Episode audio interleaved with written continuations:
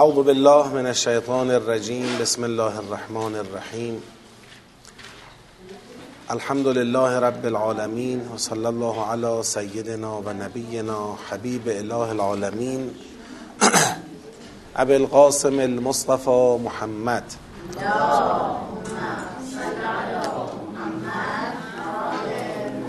و علی آله الطیبین الطاهرین و لعنت الله علی اعدائهم اجمعین من الان الى قیام یوم الدین. عرض سلام و ادب و احترام محضر خواهران بزرگوار برادران گرامی حاضر در جلسه.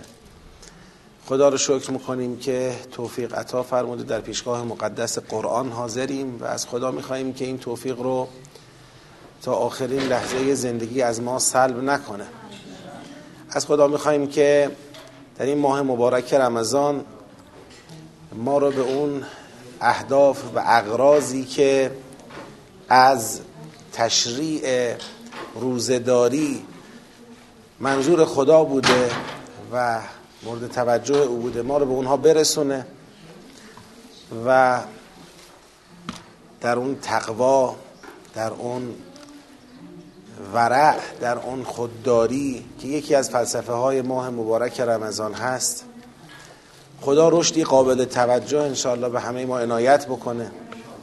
پیش بریم به مقصدمون نزدیکتر بشیم تا قبل از اینکه فرصت ها به پایان برسه. ما در جلسه گذشته در کلاس تا آیه 102 رو اومدیم. 103 هم فکر می‌کنم شروع کردیم. حالا 103 رو یک بار دیگه تکرار می‌کنیم. و فعلا دور اول یعنی فهم آیات مد نظرمون هست.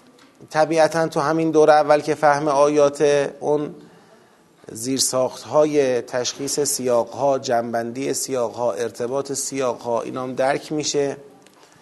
لذا دور اول اهمیت ویژه‌ای داره. یادآوری می‌کنم به خودم به جمع حاضر که انشاءالله برنامه بگونه ای باشه که ضمن حضور در جلسات آموزشی تدبر سوره آل امران اون قراری که داشتیم بر قرائت این سوره که اگر میشه هفته یک بار یا دست کم ماهی یک بار این سوره قرائت بشه و متدبرانه باشه این قرائت. این به هر حال حضوری که به وجود میاد با این رفت آمد و با این قرائت ها این خیلی مؤثره در تدبر بهتر و کاملتر ما. ذهن ما وقتی حاضر اول وسط آخر سوره در ذهن حاضره طبیعتا خیلی راحتتر میشه جنبندی کرد نتیجه گیری کرد. لذا این قرائت مکرر حین انجام تدبر یا فرایند علمی تدبر تأثیر بسیار زیادی داره. در آیه صد و یعنی آیه صد. البته از قبلش ما سیاق از قبل بوده بحثای مربوطه اما در آیه صد خدا خطاب به مؤمنان فرمود که اگر اطاعت کنید از گروهی از اهل کتاب شما را بعد از ایمان کافر می‌کنن. این گروه همون گروهی بودن که در آیات قبلی معرفی شدن که می‌خوان شما را گمراه بکنن. بعد خدا سوال کرد آخه چطور ممکنه کفر بورزید؟ در حالی که آیات الله در بین شما تلاوت میشه و رسول الله بین شما حضور داره. و هر کس که به الله اعتصام کند که گفتیم معنی اعتصام میشه این که به آیات الله و به رسول الله توجه بکنه فقد هدی الی صراط مستقیم. یا ایها الذین آمنوا اتقوا الله حق تقاته. ولا تموتن الا و انتم مسلمون. پس حق تقوا اینجا حق تقوا که از مؤمنان خواسته شده نهایت پایمردی در مقابل اراده کافران کافران اهل کتاب که می‌خواهند ما را به کفر بکشانند از ایمان به کفر برسانند. حق تقوا اینه. این مسئله بسیار مهمیه. ببینید یه وقتایی ممکنه ما فکر کنیم که تقوا خب در عمل حق تقوا هم اینه که در عمل هرچی بیشتر تقوا رو رعایت بکنیم که اون جای خود داره و محفوظ. سر جای خودش محفوظ. اما وقتی میگه اتقوا الله حق تقاته ولا تموتن الا و انتم مسلمون یعنی اون حق تقوا این است که شما بی اثر کنی خونسا کنی تلاش هایی رو که اونا دارن انجام میدن تا شما را از ایمان به کفر برسونن. و بعد با توجه به آیه بعدی هم که واعتصموا به حبل الله جمیعا هست اینم مسئله ای نیست که فقط خودت مد نظر باشی. آقا من طوری زندگی کنم که توطعه های کفار اهل کتاب رو من اثر نکنه. منو از ایمان به کفر نرسونه.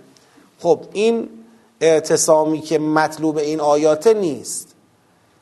حق تقوا اینه که طوری تلاش بکنی که نه خودت و نه افراد جامعه تو تا جایی که ممکنه خانوادت دوستانت آشناهات افراد جامعه تا جایی که ممکنه کسی از اسلام به کفر گرایش پیدا نکنه. لا تموتن الا و انتم مسلمون. تو این موضوع هم این مطلب رو هم مورد دقت قرار بدیم گفتیم لازم نیست که کار به اینجا برسه که مثلا مسلمان ها بگن ما مسیحی شدیم یا یهودی شدیم یا کافر شدیم. نه. همین که به هر حال اونا فکر خودشون رو سبک زندگی خودشون رو اهداف و برنامه های خودشون رو بتونن تحمیل بکنن غالب بکنن مطلوب قرار بدن. که ما بارها در جلسات مختلف به بحانه های مختلف از این موضوع خیلی ناراحت شدیم. ناخداگاه انسان ناراحت میشه که خیلی راحت بقبولانن تو دنیایی که به وضوح ظلم می‌کنن به وضوح تبعیض اعمال می‌کنن و ظلم های سخت افزاری آشکار واضح بدیهی. نه ظلمی که مثلا بگیم درکش احتیاج به فهم و شعور خاصی داره. همجور نگاه کنی می‌بینی. مثلا نیاز نیست که خیلی دقت کنی بفهمی داره ظلم می‌کنه. داره آدم می‌کشه. کشورها رو غصب می‌کنه. خون مردم رو میریزه. امنیت رو سلب می‌کنه. میگه همه باید مطیع من باشن. تبعیض قائل میشن. ما حق داریم این باشیم بقیه حق ندارن. بقیه بردگان ما نوکرای ما. بعد همین جماعت با همین ظلم آشکار میشن قبله آمال و آرزوهای برخی از مؤمنین. این تعجبه. یعنی یه بار بود اینا یه حفظ ظاهری می‌کردن. می‌گفتیم این حفظ ظاهرشون باعث شده که مؤمنین واقعا نمی‌تونن تشخیص بدن. خیلی علنی. خیلی علنی. اینم به خاطر بزرگی دروغه. من فکر می‌کنم مثلا چطور میگن دروغ وقتی خیلی بزرگه باورپذیر میشه یا مثلا ظلم وقتی خیلی بزرگه انگار فکر می‌کنیم حقمونه. فکر می‌کنیم حقمونه. مثلا یه آدم آزاده یه آدم سالم به جایی برسه که یه زورگویانی بهش بگن ببین ما من مثال می‌زنم ما کلاهک هسته ای داریم چند صد تا چند هزار تام داریم چشمت هم در میاریم همش هم آماده به شلیکه. همه را داریم نگه میداریم میلیاردها هم هزینهش می‌کنیم که این همجوری سالم بمونه و بتونیم سر به زنگا ازش استفاده کنیم. اون وقت تو غلط می‌کنی که راجع به انرژی هسته مطالعه کنی. بعد این به غیرتش بر نمی‌خوره به انسانیتش بر نمی‌خوره حتی. ایمان و اسلام بماند که برگرده بگه آخه چرا؟ تو چه ویژگی داری که من اونو ندارم؟ چرا من نباید مطالعه کنم حتی؟ یعنی اینکه یه دفعه می‌تونن با وجود این همه دروغ این همه ظلم این همه فساد این همه برنامه های مشخص برای افساد و ابتزال ایجاد ابتزال اخلاقی در عالم با وجود همه اینها می‌تونن خودشون در یه جایگاهی بقبولانند به جوامع مسلمان که مقتدا قرار بگیرن.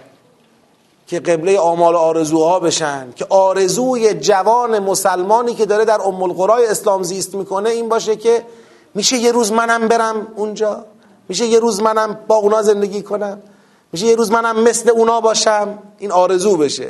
خب خیلی فاجعه بزرگی کسی فکر کنه ولی هست. چرا هست؟ چون که ما اتقوا الله حق تقاته نیستیم واقعا. بلکه یه وقتایی برعکس که حالا در جلسات گذشته اشاره کردیم یه وقتایی ما خودمون جاده صاف کنیم. یعنی ما جاده رو صاف می‌کنیم که اونا بتونن فکر و فرهنگ و باور و بالاخره برنامه های خودشون در بین ما پیاده کنن. همچین قشنگ با سرعت ما میریم جلو که یه وقت اونا یک زیرساختی کم نداشته باشن واسه کاراشون. بعد می‌فهمد و اعتصموا به حبل الله جمیعا. همه با هم به حبل الله اعتصام بجویید. این حبل الله رو به خاطر بسپرید. ما بعدا بازم با این حبل در این سوره مواجه خواهیم شد. در این سیاقی که ما خوندیم قبلا اعتصام بالله مطرح شده بود. گفته بود که من اعتصم و من یعتصم بالله. اعتصام بالله در اونجا مصداقش چی بود؟ مصداقش توجه به آیات الله و رسول الله بود به توجه به جایگاه رسول الله بود. الان هم که میگه واعتصموا به حبل الله این حبل الله همون ابزاری است که اعتصام بالله رو تعمین می‌کنه. اون میشه چی؟ آیات الله رسول الله. میشه حبل الله. اعتصموا به حبل الله جمیعا. یعنی همتون با هم گوشتون متوجه و فهمتون متوجه آیات اللهی باشد که دارد بین شما تلاوت می شود و نگاهتون به دست فرمان رسول اللهی باشد که دارد جامعه شما رو حرکت می دهد به جانشینان ایشون. اینه که می‌تونه شما رو کمک بکنه ولا تفرقو و از اعتصام جمعی بر این حبل الله تفرق نجویید. یعنی کسی این ورونور نظره بره. متفرق نشید. خطتون رو از خط آیات الله جدا نکنید. خطتون رو از خط رسول الله جدا نکنید. وذکرو حالا اینجا که یاد به یاد ما آورد که جمیعا لا تفرقو می‌خواد به ما بگه یادآوری کنه که این تجمع ایمانی که امروز شما دارید بر محور حبل الله بر محور رسول الله آیات الله این قبلا نبوده وذکروا نعمت الله علیکم از کنتم اعداء به یاد بیارید نعمت خدا را بر خودتون. اون وقتی که شما با همدیگه اخوت و برادری که بماند بلکه با هم چه بودید؟ دشمن بودید. فالف بین قلوبکم خدا بین قلبهاتون الفت ایجاد کرد. فاسبحتم به نعمتهی اخوانا. شما به نعمت الهی برادر شدید. یعنی علقه برادری ایمانی به نعمت الله که نعمت الله همون حبل الله هست. نعمت الله همون رسول الله و آیات الله هست. شما به نعمت الله با هم اخوان شدید. سوره حجرات رو نگاه بکنید. توجه کنید رسول خدا بین شماست. برادریتون رو با هم چه کنید؟ نگه دارید. نگذارید برادریتون به هم بخوره. وقتی رسول الله هست چرا رهبری فاسقان باید باعث بشه که شما از برادری دست بردارید و به جون هم بیفتید؟ یعنی در فرهنگ قرآن حبل الله که آیات الله و رسول الله یا جانشینان رسول الله عامل وحدت است عامل برادری است که اگر نبود ما با هم چه می شدیم؟ درگیر می شدیم دشمن می شدیم حرف یکی یک حرف واحد نداشتیم. فاصبحتم به نعمتهی اخوانا. و کنتم علی شفا حفرت من النار شما در همون زمانی که حبل الله نیامده بود تا شما را از این چاه تاریک دنیا نجات بدهد شما بر لبه پرتگاهی از آتش بودید. کنتم علی شفا حفرت یعنی لبه پرتگاه. بر لبه پرتگاهی از آتش بودید. فانقذکم منها. خدا به وسیله این حبل که نعمتی بود از جانب خدا که آمد شما را نجات بده شما را از این لبه پرتگاه آتش نجاتتون داد.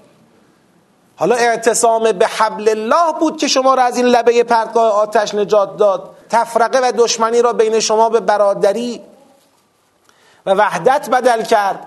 الان هم اگر غفلت کنید از این حبل الله همون اتفاقا میفته.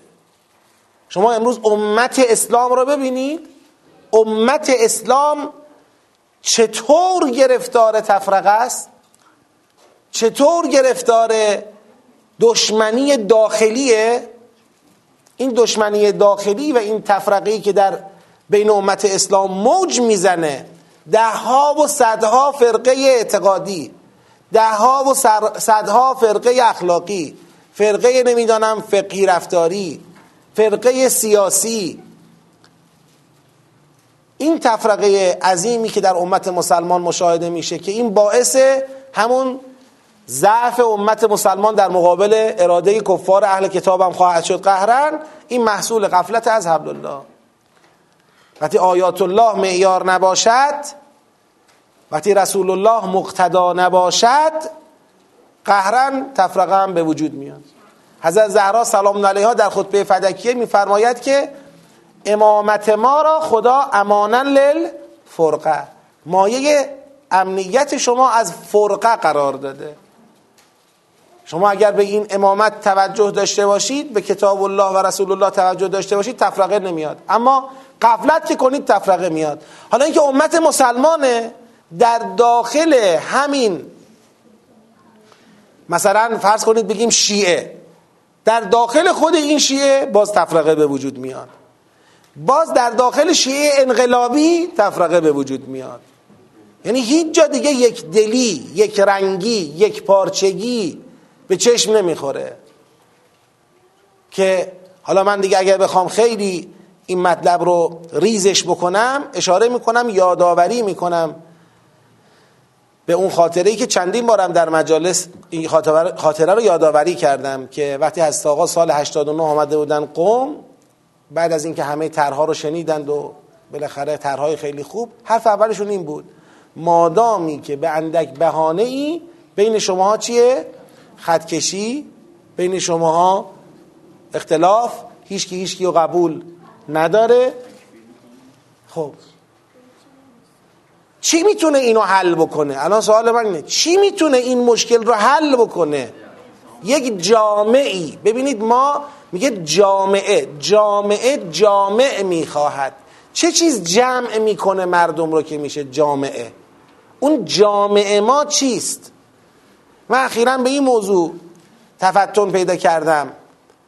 در دنیای خارج از دنیای اسلام تئوری هایی رو به عنوان جامع برای خودشون تعریف کردن. تئوری های سیاسی، تئوری های فکری، تئوری های اخلاقی که شده جامع اونها. خب؟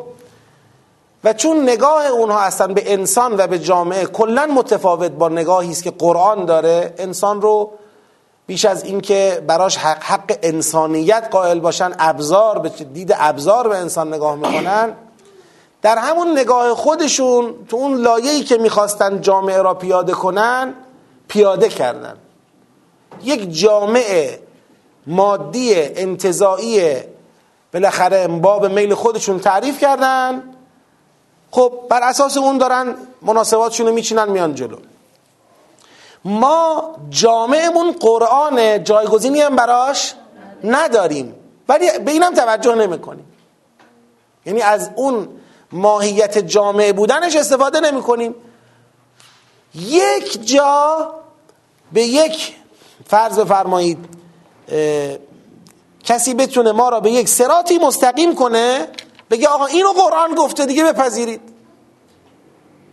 چیزی از قرآن باقی نمونده که شما بخوای روش دست بذاری با یه تفسیری یه چیز دیگه ازش ارائه ندن یعنی اون جامعه اینطوری شده. یک جامعی که تمام این مذاهب که همه با هم اختلاف دارن سر یه چیز اتفاق نظر دارن همه مذاهب. این تنها اتفاق نظر مذاهب به نظر من سر اینه. به غیر از کل... ظاهر کلمه لا اله الا الله محمد رسول الله صلی الله علیه و آله و سلم که علامه فرمود به نظرم همه سر این اتفاق نظر با هم یعنی به این اشتراک نظر رسیدن که همه بپذیریم که قرآن را نمی‌فهمیم. همه اینو بپذیریم. قبول آقا؟ قبول؟ قرآن قابل تدبر نیست قابل فهم نیست. پس هر کی قرآنی رو بگیره با تفسیر خودش. همینو که پذیرفتیم خودش اساس اختلافه. یعنی وحدتی است که اساس اختلافه. اشتراک نظر بر اینکه هیچ وقت اشتراک نظر با هم پیدا نکنیم. می‌خوایم به قرآن استناد کنیم. آ این شما شما این حالیتون نیست. شما این حالیتون نمیشه. شما فلسفه نخوندی این حالیت نمیشه. عرفان نخوندی این حالیت نمیشه. حدیث نخوندی اینو نمی‌فهمی. باید بری فلسفه اون آقا را بخوانی و هرچی هم تو کتاب های فلسفی اون آقا نوشتن شما قبول کنی.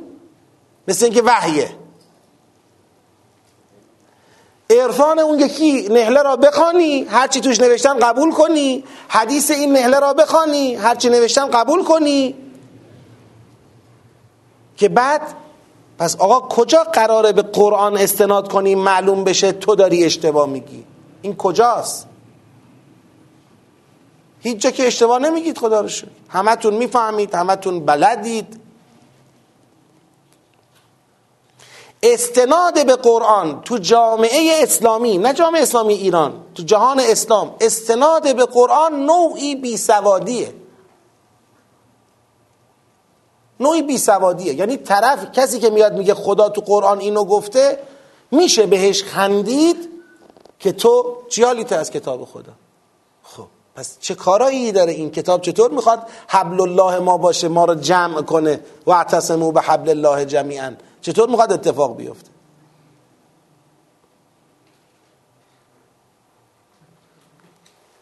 اینجوریه وضعیتمون اینجوریه. اینو حل نکنیم. ما این صد و اگر نتوانیم بشکنیم این صد کنار موندن قرآن این صد غیر قابل استناد بودن قرآن این صد خطرناک تلقی شدن قرآن این صد انحراف تلقی شدن قرآن. اگر این صد رو نتونیم بشکنیم من واضح میگم هیچ توفیقی در مبارزه با اراده کفار که می‌خوان ما را کافر کنن شامل حال ما نخواهد شد. این صد باید شکسته بشه. و اعتصمو به حبل الله جمیعا. همه باید به حبل الله ارتسام بجوین حبل الله آیات الله رسول الله. رسول الله جامعه ما ولی الله. این خط باید حفظ بشه. این یه چیزی نیست که بشه ازش گذشت بشه ازش عبور کرد. ما اسم این هیئت رو گذاشتیم هیئت قرآن. و ولایت. قرآن و ولایت. مبتنی بر قرآن اقتدا به ولی امر. معتقدیم به غیر از این راه نجاتی وجود نداره. نه برای اسلام ما نه برای انقلاب ما نه برای ایران ما هیچ کدوم. پله پله دست ما می‌گیرن. پله پله. اون تدبر ترویج تدبر در قرآن. به شکل حد اکثری. هر که می‌تواند هر چه می‌تواند باید کمک بکنه تدبر ترویج بشه. باید همگانی بشه. ببینید الان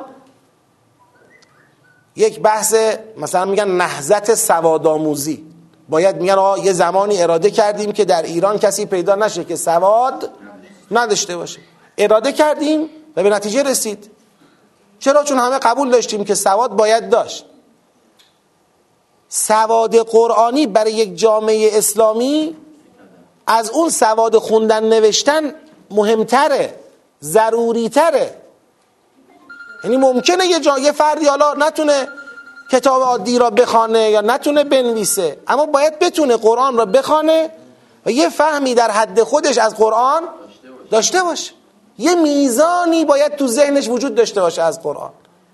اینکه جامعه را کورمال کورمال جلو ببریم. امروز من نگاه می‌کنم به مردم دلم میسوزه واقعا.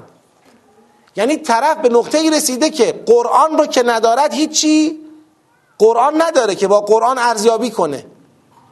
بعد متاسفانه از عقل خودش هم فاصله گرفته. یعنی عقلم دیگه نداره ارزیابی کنه. چون احساس نفهمی القا شده به او. وقتی به جامعه احساس نفهمی القا بشه مردم دیگه نه قرآن رو می‌فهمن نه عقل دیگه دارن. هر چی میشه به خوردشون بدی. هر چیزی. این اینه پس شاید اینه شاید من نمیفهم. بابا چرا اینقدر فکر می‌کنی نمی‌فهمی؟ این صد شکسته نشه مردم نفهمن که می‌فهمن و می‌تونن بفهمن. می‌تونن بخوانن بفهمن. آقا ارزیابی چی می‌خواد؟ ضابطه می‌خواد باشه. با ضابطه. حالا ما می‌خوایم مردم سواد یاد بگیرن یعنی بی ضابطه سواد یاد بگیرن. کتاب داره معلم داره کلاس داره رتبه بندی داره درجه بندی داره ضابطه. باشه با ضابطه. با ضابطه ولی بفهمن. مهم بشه یعنی در یک سطحی. حالا به عنوان افق آدم میگه. برسیم به اونجایی که مهم بشود برای ما که باید قرآن رو بفهمیم. ولو که نخواهیم قرآن را بپذیریم. حتی اونی که بنا نیست بپذیرد باید بفهمد. و بدونی چی رو قرار نیست بپذیره؟ سبک قرآن اینطوریه. میگه افلم یدبر القول همین همین بند خدایی که نپذیرفته تدبر کرد نپذیرفت. یا تدبر نکرد نپذیرفت خیلی فرق می‌کنه. آقا بخون بفهم باشه. بعد تهش بگو من رسیدم به این که این قابل قبول نیست. اقلا تکلیفت با خودت با کتاب الله یه بار برای همیشه چی میشه؟ روشن میشه. اینکه هر کی هر چی هم از قرآن خون یه توجیه بذاری بغلش من دارم میگم آقا الا من ارتضا من رسول. خدا میگه من غیب را به هیچ نمیدم. الا من ارتضا من رسول مگر رسولی که راضی باشم. فانه یسلک من بین یدیه و من خلفه رصدا تازه رسولم که بهش غیب میدم از جلو از پشت سر رصدش می‌کنم. ملائکه را میفرستم حراست کنن حفاظت کنن. لیعلم ان قد ابلغوا رسالات ربه. تا خدا اطمینان حاصل کنه که این رسوله رسالات را بدون کم و کاست ابلاغ کرده نه بیشتر نه کمتر. یعنی برای خدا انقدر مهمه که حتی اینجا این کارو به رسول نسپرده. آقا من وحی به تو دادم. تو هم که آدم خوبی هستی. برو دیگه. دیگه مثلا اینجاش سپردم به خوده حتی خودش هم تنهایی متصدی نشده. دستگاه چیده. یعنی از پیش رو و پشت سر رسدش می‌کنه. که این نکنه یه کلمه اضافه کنه یه کلمه کم کنه که اگر بخواد بکنه در آن واحد خدا اونجا نیست و نابودش کنه. شاهدش سوره اونجا میگه لو تقبل علینا بعض الاقاویل لاخذنا منه بالیمین ثم لقطعنا منه الوتین. فما منکم من احد عنه حاجزین. اگه بنا بود یک کلمه اضافه کنه یک کلمه که من نگفتم بگه یا من گفتم نگه. اگه بنا به همچین چیزی بود بلا فاصله وحی رو از اون می‌گرفتم هیچ احدی هم نمی‌تونست شاهراه ارتباطی رو با خودمون قطع می‌کردیم احدی هم نمی‌تونست جلوشو بگیره. خدایی که اینطوری میگیم آقا اینها قرآن راجبه غیب اینقدر حساس تعصب داره رو غیب. هر کی نمی‌تونه بشینه قصه غیب تعریف بکنه. بابا یکی خواب دیده یکی چوب تو سرش خورده یکی تصادف کرده. خب باشه یه چیزی دیده. باید بیاد بره پیش یه عالمی عالمی که واقف به قرآنه بگه من اینا رو دیدم. کدومش درسته؟ کدومش غلطه؟ بهش بگه عزیزم ایناش درسته ایناش غلطه اینایی که درسته. انشالله بشارتی است برای تو. برو سعی کن آدم بهتری باشی. اینا که غلط موضع باش جای تعریف نکنی این چرت و پرتا رو. یه چیزی دیدی. باشه. این غیر از اون که تو الان احساس کنی رسولی و باید بیای برای خلق الله ابلاغ کنی. طرف در فصل گذشته سراحت کلمه سراحت کلمش این بود. فصل گذشته زندگی و زندگی. بود من الان رسالت دارم از من تعهد گرفتن. من نمی‌دونم حوزه علمیه ادعای پیغمبری چی میشه آخه؟ یعنی چه جوریه؟ طرف باید بگه من پیغمبر 124001 هم تا بشه ادعای پیغمبری. مثلا وقتی میگه من رسالت دارم از من تعهد گرفتن که آنچه را دیدم بگویم. و بعد به او گفته میشه که الان خیالت راحت شد تونستیم کمکت کنیم به این تعهد و این رسالت خودت عمل کنی؟ میگه بله. بله خیالم راحت شد. حالا هم ده ها هزار فالوور از من تعبیر خواب بپرسن مشاوره بگیرن سبک زندگی بخوان. نمی‌دونم. چه چه اتفاق دیگه ای باید بیفته دقیقا؟ یعنی مثلا اگر اینا بیان بگن خدا نیست اون وقت غلطه. فقط سر بودن و نبودن خدا که بعضی از علما آدم تعجب می‌کنه. عالم فلسفه است عالم عرفانه. میشینه روبروی قشنگ دوربین میگه بله همون کاری که پیغمبران نمی‌خواستن بکنن. اینا هم دارن همون کارو می‌کنن. پیغمبران مگه نمی‌خواستن ما رو به یاد قیامت بندازن؟ خب اینا هم دارن ما یاد قیامت میندازن. همین آقا. همین.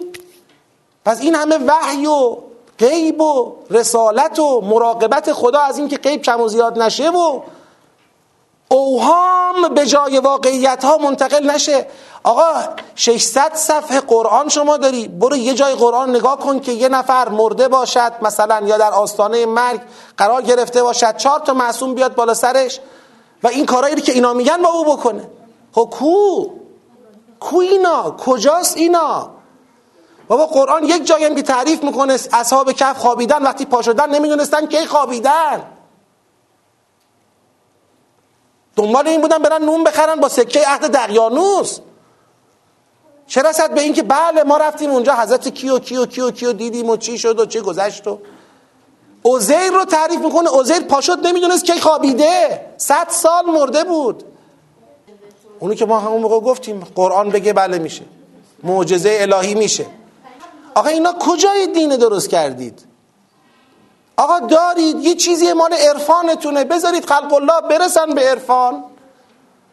تو کوچه و کف خیابون الان اینا آیت الله بهجتن. چند تا روزی آیت الله بهجت تولید میشه آخه؟ برای هر سال برای هر روز برای هر شب. بابا اجازه بدید خلط نکنید.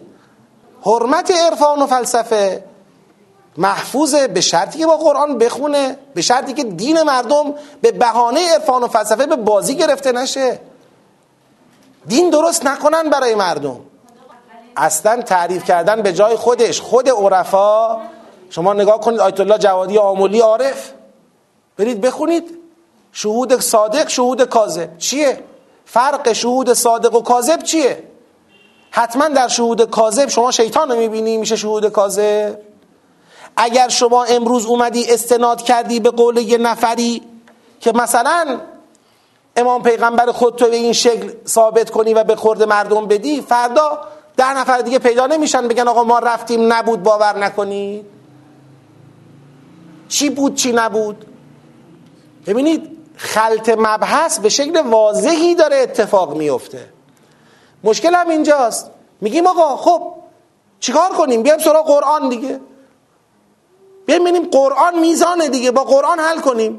همین استناده به قرآن اول مشکل ماست. همین استناده به قرآن اول مشکل ماست که کو کجاش؟ کی گفته؟ شما اینجوری میگی. و این آیه تفسیرش این نیست. در همون آیه که خوندم رسول میگه کی گفته رسول؟ یعنی پیغمبران الهی. اینام رسول. یعنی طرف خاتمیت و قشنگ زیر پاش می‌ذاره اتمام رسالت و ختم کتاب و این همه ادله واضح رو در قرآن کریم می‌ذاره کنار میگه خب اینام رسول. رسول به معنی عام منظوره. اینام رسول. آ رسول به معنی عام. خداوند از پس و پیش اونو اسکورت می‌کنه که مبادا یک کلمه اضافه کنه یک کلمه کم کنه. این من ارتضا من رسول خداییش. یعنی شما از این آیه اینا رو می‌فهمی؟ شما سوره جن رو اینجوری فهمیدی؟ حرف که حرف مفت که خرج نداره. می‌زنی؟ بعد باید کلی آدم بشینن میگن یک میندازه تو چات صد نفر می‌خواد بیارتش بیرون. حالا بیا حالی کن آقا رسول عام چیه؟ رسول خاص چیه؟ موت اختیاری. خب حالا بیایم توضیح بدیم موت اختیاری چیه؟ موت اختیاری کجاست؟ تا طرف بیاد برسه به اونجا که موت اختیاری رو درک بکنه. اصلا هست نیست. اگه هست چیه؟ تعریفش چیه؟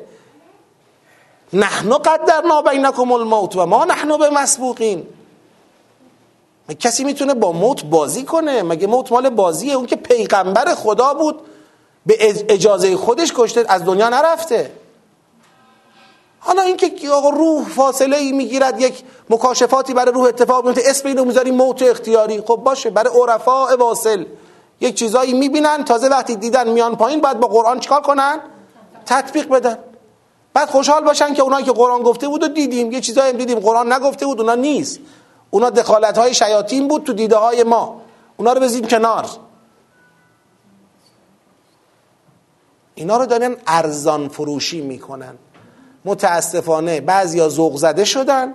ذوق زدگیشون هم اینه. از بس هیچ چی کار فرهنگی نکردن از بس نتونستن خوراک مناسب برای فکر مردم برای روح مردم به وقتش و به موقع تعمین بکنن. الان می‌بینن که یه برنامه درست شده مثلا افراد زیادی علاقه من شدن جذب شدن این جذبه اینا رو ذوق زده کرده. آقا چی؟ ما چی می‌خواستیم؟ حوزه های علمیه چی می‌خواستن؟ همینی می‌خواستن دیگه حاصل شد. می‌خواستن که مردم بدونن حق و ناسی هست قیامتی هست فردایی هست امامی هست پیغمبری هست شفاعتی هست. خب حاصل شد دیگه. به نتیجه رسیدی. این ساده انگاریه. این کارو نکنید. که ما در همون توضیحات پارسال این نکته رو گفتیم. گفتیم که نوشتن تو کامنت ها که اینا کاری کردن که حوزه های علمیه در طول صدها سال قدمتشون همچین کاری نکردن. کاری کردن که انقلاب 43 ساله نکرده. راستم میگه. من گفتم کاملش کنید. کاری کردن که پیغمبران الهی نکردن. پیغمبران الهی نکردن ائمه هدا نکردن. هیچ مصلحی در طول تاریخ بشر توفیق اینا رو در جذب نداشته. فوق العاده موفقن در جذب. برید ببینید که چقدر واقعا جا داشت خدا صدها سال قبل هزاران سال قبل پیش بینی می‌کرد یه الگویی از اینا می‌گرفت یاد حضرت نوح می‌داد یاد حضرت ابراهیم می‌داد یاد پیغمبر می‌داد. میگه شما بیاید شما از این کارا بکنید. چه کاری میرید این همه برای مردم؟ آیه نازل می‌کنید دعوت به تقوا می‌کنید انذار هشدار جهنم آتیش پوست می‌کنیم. این حرفا چیه؟ شما هم چهار نفر پیدا می‌کردید تو خوابی چیزی ببینن دیده بودن برای مردم می‌گفتن حل می‌شد مشکل. خیلی راحت الان داره حل میشه مشکل دین. اون موقع هم حل می‌کردن دیگه. این همه هزاران سال از تاریخ گذشته انبیا نتونستن خودشون رو به بشر بقبولونن. الان همینا. انبیا که بمانند همینا. با همین پشتوانه ای که به ظاهر مقبول مردمه. اگر بخوان یه لایه روش یک یه ردیف دیگه رو این دیوار آجر بذارن. یه ردیف بیارن بالا. این ساختمونی که ساختن یه ردیف بیارن بالا.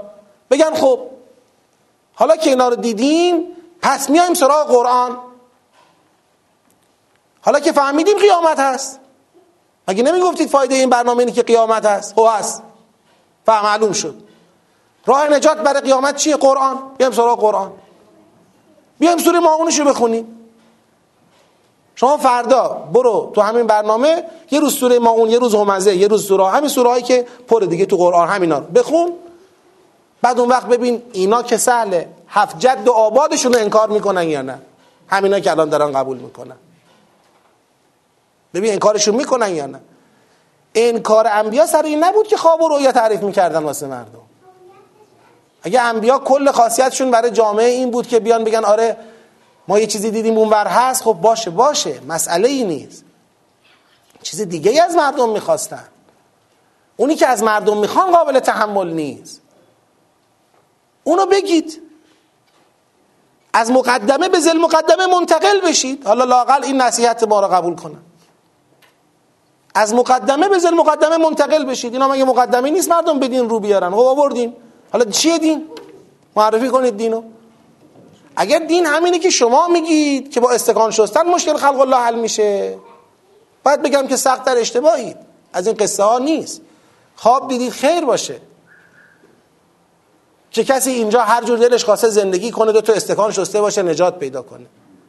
اگر اینو خواب دیدید خیر باشه. یا نمی‌دونم هر جور دلش خواسته باشه زندگی کنه با دو کیلو شکر مشکلش حل بشه. یا هر جور خواسته باشه زندگی کنه با فلان و فلان. مشکلش حل شده باشه. اگر این دینی که می‌خواید پشت بنده این حرفا به خورده مردم بدید که حرفای ما راجع به شما درسته.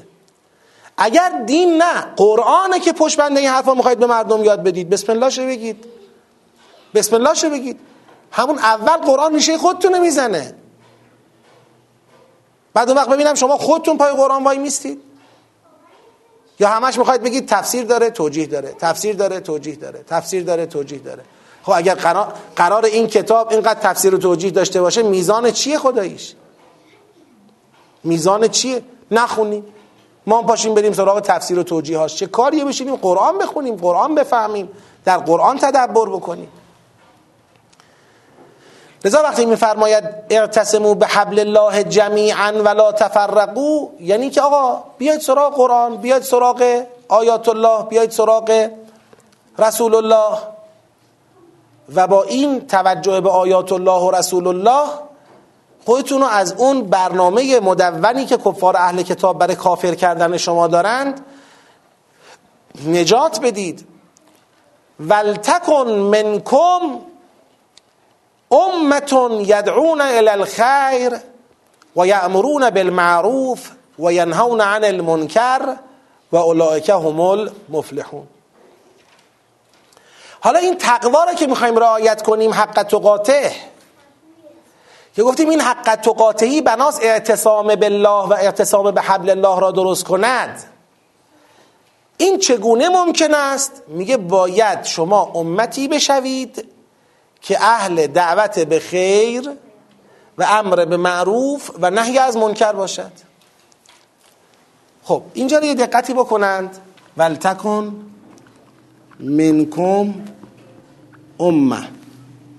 ولتکن منکم امتون یدعون الى الخیر. امر به معروف. نهی از منکر با توجه به این من بعضی من رو بعضیه دونستن و گفتن ولتکن منکم امتون یعنی یه امتی باید پیدا شود که بعض از شماست یعنی شما باید یه طایفه ای رو یه گروهی رو در جامعه خودتون داشته باشید که این طایفه و این گروه این کارا رو چکار کنن؟ انجام بدن. ولتکن منکم امتون. یه گروهی از شما امتی از شما باید باشن که امر معروف کنن نهی از منکر کنن اینا. این فهم از این آیه به نظر می‌رسه که اشتباهه و من من بعضیه نیست. چرا اشتباهه؟ یک به خاطر کلمه امت. معمولا وقتی می‌خوایم یک گروه جدا کنیم تعبیر اینه مثلا ولتکم منکم طائفتون. اینکه ولتکم منکم امتون امه یک حالت گسترده تری داره که اعتمام به یک امام دارد. دوم اینکه اگه به آخر آیه نگاه کنید میگه و اولائکه بگید. نمیگه و اولائکه مفلحون میگه و اولائکه همول مفلحون یعنی چی؟ یعنی فقط اینا رستگار میشن. خب اگر بنا باشه بعضی از ما امر به معروف نهی از منکر بکنن و بعد فقط هم اونا رستگار بشن پس بقیه چی میشه تکلیفشون؟ یعنی بقیه که اینطوری نیستن رستگار نمیشن. یعنی خدا میگه باید بعضیتون رستگار بشن اصلا همچین چیزی به دعب قرآن می‌خوره؟ نه.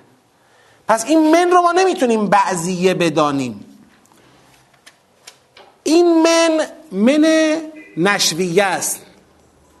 یعنی از شما باید یه چنین امتی ساخته شود و باید باشد از شما چنین امتی نه بعض از شما. یعنی شما باید مبدع شما هستید منکم این کم این شما که یه امتید الان باید اینجا برسید.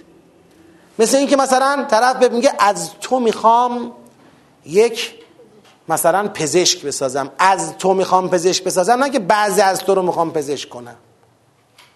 یعنی می‌خوام تو را از مبدع تو حرکت کنم تو را برسونم به کجا؟ به پزشک شدم از تو می‌خوام یه مجاهد فی سبیل الله بسازم. از تو بسازم. خدا میگه از شما باید امتی چنین به وجود آید. نه اینکه باید بعضی از شما اینجوری باشد. شما باید برسید به چنین سرفصل هایی در تربیت اجتماعی خودتون. اولائکه و اولائکه هم المفلحون. اینایی که به این سرفصل برسن اینان که رستگار میشن. پس اگر تو امت کسانی پیدا شدن نیامدن تو بین ما این سرفصل در اونا محقق نشد اونا مفلح بفرمایید. نیستن دیگه. اونا رستگار نمیشن. و اینم لام لام امره. باید درست بشه. باید از شما امتی درست بشه که دعوت به خیر می‌کنه امر به معروف می‌کنه نهی از منکر می‌کنه. بله. بله. گروه نیست. بله خود به خود این تربیت که اعمال بشه تو جامعه خود به خود همینطوره. پس این دستورالعمل دعوت به خیر امر به معروف نهی از منکر دستورالعمل برای یه بخشی از جامعه یا گروهی از جامعه؟ حالا ببین این حرف ما نافیه این نیستش که برای یک مقاطعی و یا مراحلی از امر معروف نهی از منکر بنا به ادله دیگری ما بخوایم چی درست کنیم؟ گروه درست کنیم. حالا اینکه بخوایم گروه هایی داشته باشیم که به شکل تخصصی در بعضی از حوزه ها امر معروف نهی از منکر بکنند این منافاتی با این حرف نداره. اما صفت دعوت به خیر امر به معروف و نهی از منکر اختصاصی به یک گروه خاص نیست. این صفتی است که همه باید همه امت مسلمان باید اینو داشته باشن. و وقتی تو این جایگاه داره از این حرف می‌زنه یعنی روح دعوت به خیر امر به معروف نهی از منکر روحش اینه. ایجاد مقاومت در برابر حجمه کافران اهل کتاب که در صدد کافر کردن مؤمنان هستند. روحش مقاومته. این مقاومت باید شکل بگیره که این حجمه اثر نکنه. خب این مقاومت با چی شکل می‌گرفت گفت دو چیز. بگید. آیات الله رسول الله که این دوتا میشه حبل الله که حبل الله ما رو به کی وصل می‌کنه؟ خود الله. اعتصام بالله اعتصام به حبل الله توجه به آیات الله حضور رسول الله این مقاومت رو ایجاد می‌کنه. این با چی داره به وجود میاد؟ از این طرف دعوت به خیر امر به معروف نهی از امروز. من بلند میگم توی با توجه به این آیات نه امروز همیشه در جامعه اسلامی هیچ امر به معروفی و نهی از منکری بالاتر از تفهیم و تعلیم قرآن و آموزش اصول حدود صغور ولایت به جامعه نیست. هیچی بالاتر از این امر معروف ما نداریم. حالا تو ذهن ما امر به معروف خلاصه می شود در هجاب خلاصه می شود در مثلا دیگه خیلی بخوایم با کلاس ترش بکنیم در جلوگیری از دزدی ها خب اینا هم در جای خودش محفوظ. اما مسئله امر معروف نهی از منکر فراتر از اینه.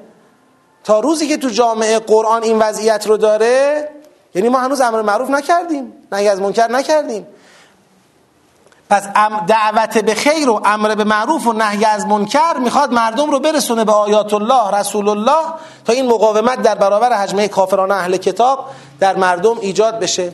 روزی برسه که اونقدر معرفت به کتاب الله اونقدر درک درست از ولایت, ولایت الله رفته بالا که هر کارم می‌کنن از ما یارگیری کنن بگید. نتوانند. این میشه امت معیار. تازه این قسمت اول امر معروف از منکره. این نکته هم اضافه کنم. یه دعوت به خیر داریم یه امر معروف نهی از منکر. با توجه به قبل و بعد این آیات می‌بینیم در موارد دیگر امر به معروف نهی از منکره که داره تکرار میشه. دعوت به خیر تکرار نمیشه. بنابراین اینطوری ارزیابی می‌کنیم که دعوت به خیر مقسم این دوتاست. یعنی وقتی میگه دعوت به خیر کند چگونه دعوت به خیر کند؟ با امر به معروف. چگونه دعوت به خیر کند؟ با نهی از منکر. امر به معروف مردم رو به خیر میرسونه نهی از منکر مردم از شر فاصله میده. دعوت به خیر و پرهیز از شر دوتاش با هم عنوانش دعوت به خیره. مثل اینکه مثلا عنوان اثبات توحید و نفی شرک دوتاش با هم میشه چی؟ توحید. اون عنوان اثباتیه رو میگیم. دعوت به خیر کند یعنی با امر به معروف نهی از منکر. این خیره الان میشه چی؟ بگید شما. آیات الله رسول الله باید امت شما باید مردمانی باشید. شما باید مردمانی باشید که دعوت می‌کنند دیگران را به آیات الله دعوت می‌کنند دیگران را به اقتداع به رسول الله اولیاء الله. چگونه دعوت می‌کنند؟ با امر به معروف و نهی از منکر. هر جا ببینند معروفی را که می‌تواند امر کتاب الله را زنده کند امر به اون می‌کنن می‌تواند امر رسول الله را زنده کند امر به اون می‌کنن هر جا ببینند منکری را که مانع از حیات امر کتاب الله هست. با اون مقابله می‌کنند. ببینند منکری را که مانع از حیات امر ولایت است با اون مقابله می‌کنند سر معروف و منکرم حرفمون رو بزنیم. معروف از عرف به معنی شناخته شده. منکر از نکره است به معنی ناشناخته. منظور از شناخته شده و ناشناخته در معروف و منکر چیه؟ شناخته شده یا ناشناخته؟ بعضی یا اینجا اختلاف کردن. شناخته شده عرف عقل یا شرع. الان وقتی میگیم معروف یعنی یه چیزی که عرف قبولش دارد. منکر یعنی یه چیزی که عرف قبولش ندارد. یا وقتی میگیم معروف یعنی یه چیزی که عقل قبولش دارد. عقل قبولش ندارد. شرع قبولش دارد. شرع قبولش ندارد. سر اینکه معیار معروف و منکر چیه؟ عقل است عرف است یا شرع است؟ اختلافه. سر مسئله عرف تکلیف روشنه. چرا تکلیف روشنه؟ چون به طور حتم کارکرد دین اینه که عرف را چکار کنه؟ اصلاح کنه و تربیت کنه. این کارکرد دینه. یعنی اگر شما بنا باشه عرف را معیار امر به معروف و نهی از منکر قرار بدی یعنی عملا دین را مغلوب چی می‌کنی؟ عرف. عرف امروز هجاب را نمیپذیرد. پس ما نهی از منکری بابت هجاب نداریم. یعنی هجاب امروز تو جامعه ما از نظر عرفی شناخته شده مثلا نیست. پس اینکه ما بریم بگیم هجابتون رو درست کنید یا دنبال این باشیم مردم هجابشون رو درست کنن لازم نیست. یا عرف ربا رو پذیرفته. اینکه بخوایم جلوش وایسیم دیگه معنی پیدا نمی‌کنه. اگر بنا باشه معیار معروف و منکر عرف جامعه باشد خب عرف جامعه متغیر است. عرف جامعه تحت تأثیر عوامل مختلف قرار می‌گیره و به فساد کشیده میشه. پس اون وقت شما یه معیاری را آوردی وسط که این معیار اطمینان به این معیار وجود نداره. پس امر معروف نهی از منکر کلا یه امر متزلزل بیفایده ای خواهد بود. پس عرف میره کنار. میمونه عقل و شرع. عقل و شرع هم با هم دعواشون بگید نمیشه. کل ما حکم به العقل حکم به شر یا برعکس عقل و شر دعواشون نمیشه. اونا که دعوا درست می‌کنن باز از باب مقالطه دعوا درست می‌کنن. و الا عقل و شر هیچ وقت نمیان سر یه موضوعی با هم اختلاف بکنن. تکلیفشون با هم روشنه. پس معروف و منکر میشه هر اون چیزی که معروف هر اون چیزی که عقلا و شرعا می‌تواند مردم را به سمت قرآن و ولایت بکشاند؟ معروف است. هر اون چیزی که عقلا و شرعا می‌تواند مردم را از قرآن و ولایت دور کند منکر است. امتی دعوت به خیر کننده است که به اونها امر می‌کنه به معروف ها و از منکرها نهی می‌کنه. نتیجه این امر به معروف و نهی از منکر این میشه که مردم به آیات الله و رسول الله اعتنا می‌کنن و وقتی اعتنا کردن این مقاومت در مقابل حجمه های کفار به وجود میاد. کاملا فرایندش روشنه. ما امروز میریم سرشاخه ها رو بزنیم. مثلا فرض کنید می‌بینیم که فلان مسئله تو جامعه ما دچار آسیبه. حالا مسئله اخلاقی باشه اقتصادی باشه فرهنگی باشه هنری باشه آسیب هایی رو می‌بینیم. صاف می‌خوایم این آسیبه رو حل بکنیم. خیلی وقتا جز این که چالش و تنش درست میشه و نتیجه هم ازش حاصل نمیشه فایده دیگه ای نداره. یعنی تازه این مدل امر به معروف و نهی از منکر ما تازه بسترساز تفرقه میشه. عوض اینکه بسترساز چی باشه؟ وحدت در پای حبل الله باشه. چرا؟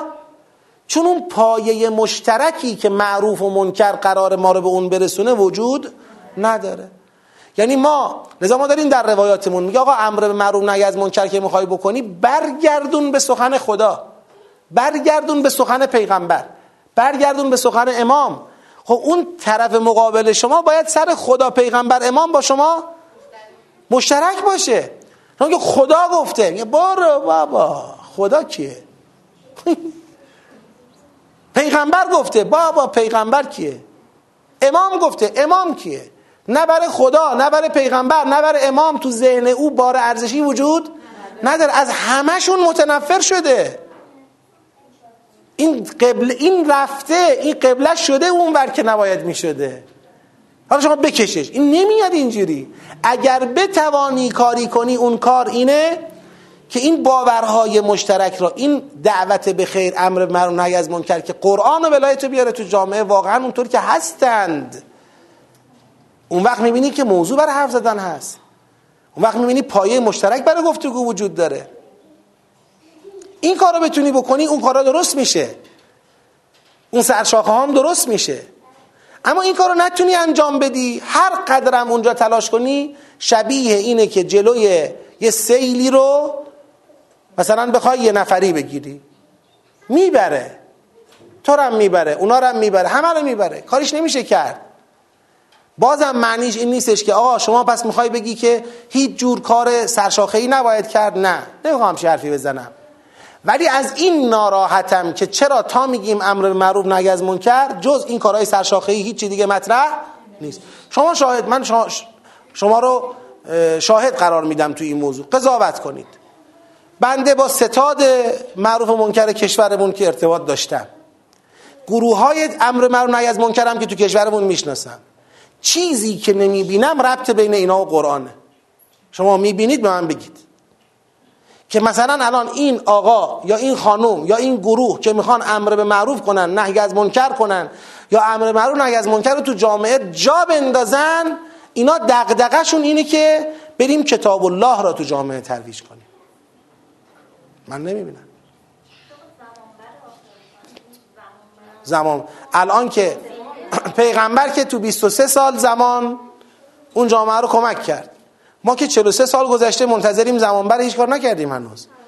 ما اگر ما اگر ما اگر به جای نگرانی از زمان بر بودن که متاسفانه ما رو به کارهای سطحی میکشانه و کارهای سطحی رو داریم سرمایه گذاری می‌کنیم وقت براش می‌ذاریم.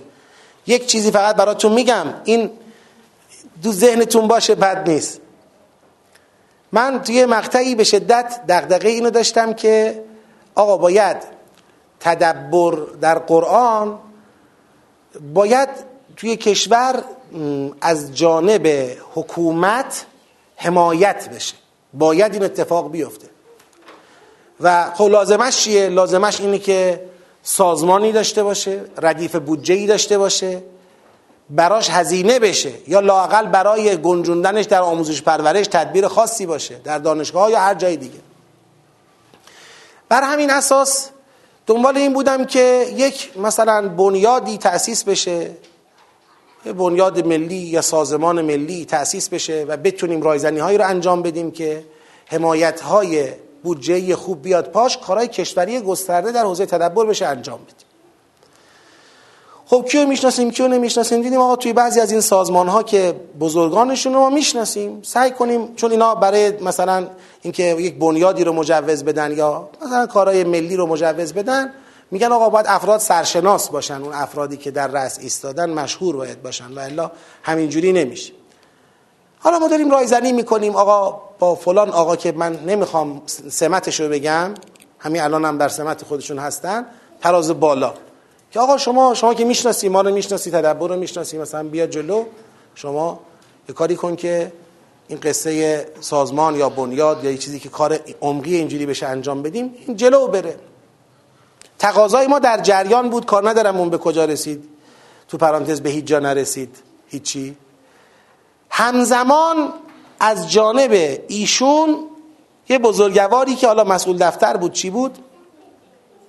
یه بار با من ارتباط برقرار کرد. من فکر کردم تو اون موضوع با من کار داره. می‌خوام شاهد براتون بیارم. خواج آقا یه سری کارهای فرهنگی رو این سازمان ملی سازمان بزرگ ملیه یه سری کارهای فرهنگی رو می‌خواد سرمایه گذاری کنه روش و توسعه بده. می‌خواستیم در این باره نظر شما رو بدونیم. یه نمونه کار براتون فرستادم توی مثلا فلان شبکه اجتماعی. برید ببینید و نظرتون رو به ما بگید. گفتم که حالا ما دنبال تدبریم تو این زلش که آقا چیکار کنیم برای تدبر فلان. رفتم دیدم که کار فرنگیشون اینه. چند نفر طلبه از طرف این سازمان میرن تو این خونه های استان کرمانشاه این خونه های مرزی که مردم میرن اربعین سفر اربعین میرن. این خونه ها بعضیاشون مثلا سفرهداری می‌کنن نمی‌دونم شربت میدن و پذیرایی می‌کنن اینا. کار, کار این بود که از طرف فلان سازمان برای اینها لوح تقدیر میبردن. در خونه هاشون می‌زدن. سلام علیکم خوبید شما؟ بله الحمدلله. ما از طرف فلان سازمان اومدیم. تقدیر تشکر می‌کنیم از شما که اینجا زوار اربعین میرن. شما سفرهداری می‌کنی شربت میدی مثلا اینا. گفتم بعد می‌گفت ما این جور کارا رو می‌خوایم توسعه بدیم. خب. این کار اصلا ما گیریم تمام اینایی که الان تو مسیر اربعین. از خود شهرهای ما بگیر تا خود کربلای ما الله. همه اینا که پذیرایی می‌کنن. اینا رو شما بهشون لوح تقدیر بدهی یا ندهی؟ اینا اصلا خطشون رو پیدا کردن دارن راهشون رو میرن. حالا شما برو لوح تقدیر بده. با امامه بده بی امامه بده لوح تقدیر با تابلو بی تابلو. فرقی نمی‌کنه. چه چه فرقی به حال اینا می‌کنه؟ چه چیزی رو شما در جامعه عوض کردی به عنوان یک سازمان بزرگ فرهنگی با این طرح؟ این طرحها تا بخوای بودجه داره. طرح توزیع چفیه در هیئت ها برو طرحش رو بده. ببین فردا چهار تا کارخونه رو ردیف می‌کنن چفیه هاشون رو می‌خرن تو هیئت ها توزیع میشه. بعد آمار میدیم که الحمدلله به تعداد 6 میلیون و 700 هزار قطعه چفیه با جنس خوب در جامعه ما توضیح کرد. طرح توزیع گل بین محجبه ها طرح با این بازی ها شما می‌خواید جلوی چی رو بگیرید؟ کتاب الله مونده خاک می‌خوره. نه فکر می‌کنید نه برنامه دارید نه دقدقتونه هیچ کدوم که نیست. چوب لای چرخ بقیه هم که می‌خوان یه کاری براش بکنن می‌ذارید. سنگندازی هم می‌کنید. حالا با گل و چفیه و مهر و تسبیح توضیح کردن می‌خواید جلوی حجمه کفار اهل کتاب را بگیرید. خب بگیرید. حالا چون بحث ما تخصصی هجاب الان نیست من واردش نمیشم. ولی اونو در سوره احزاب بهش پرداختیم در سوره نور بهش پرداختیم مفصلا. به این دغدغه و به این سوال پرداختیم. تدبراش موجوده. ارزم این بود که حالا بازم من در این نقطه نمی‌خوام نفی کنم. اصلا آقا برید این کارا رو هم بکنید. ما نمی‌خوایم اینم نفی بکنیم. بگیم آقا کلا فقط کارهای زیرساختی بنیادین علمی فرهنگی اصیل فقط از این کارا بکنید. اما خواهش ما اینه بابا یه مقدارم از این کارا کنید. یه مختصرم به این فکر باشید که آقا قرآن تو جامعه ترویج بشه واقعا. پای قرآن هم میاد وسط ما چند وقت پیش بشه یه بزرگی بودیم. برای از تصمیم گیران مهم کشوری سر مسائل قرآن صحبت می‌کردیم. حالا ما دقدقمون این بود که آقا مثلا این نظام آموزش قرآن تو جامعه ما مختل مشکل داره امثال اینا. خب واقعا من نمی‌تونستم چیزی بگم در مقابلش چون برایند یه جامعه است و حتی می‌تونم بگم برایند یک حوزه است. تاش گفت نه اتفاقا ما خیلی هم در قرآن پیشتاز هستیم خدا رو شکر. مقام اول و دوم و مثلا سوم مسابقات قرآن فلان تو قرائت و ترتیل و تجوید مال ما هم. یعنی همین خوشحالمون می‌کنه. یعنی پای قرآن هم که میاد وسط به همین بسنده میشه. توی مسابقات قرآن اوقاف یه رشته یه چیز اضافه کرده بودن رشته مفاهیم و مثلا تفسیر. اضافه کرده بودن. یه سال دو سال ما رفتیم داور بودیم.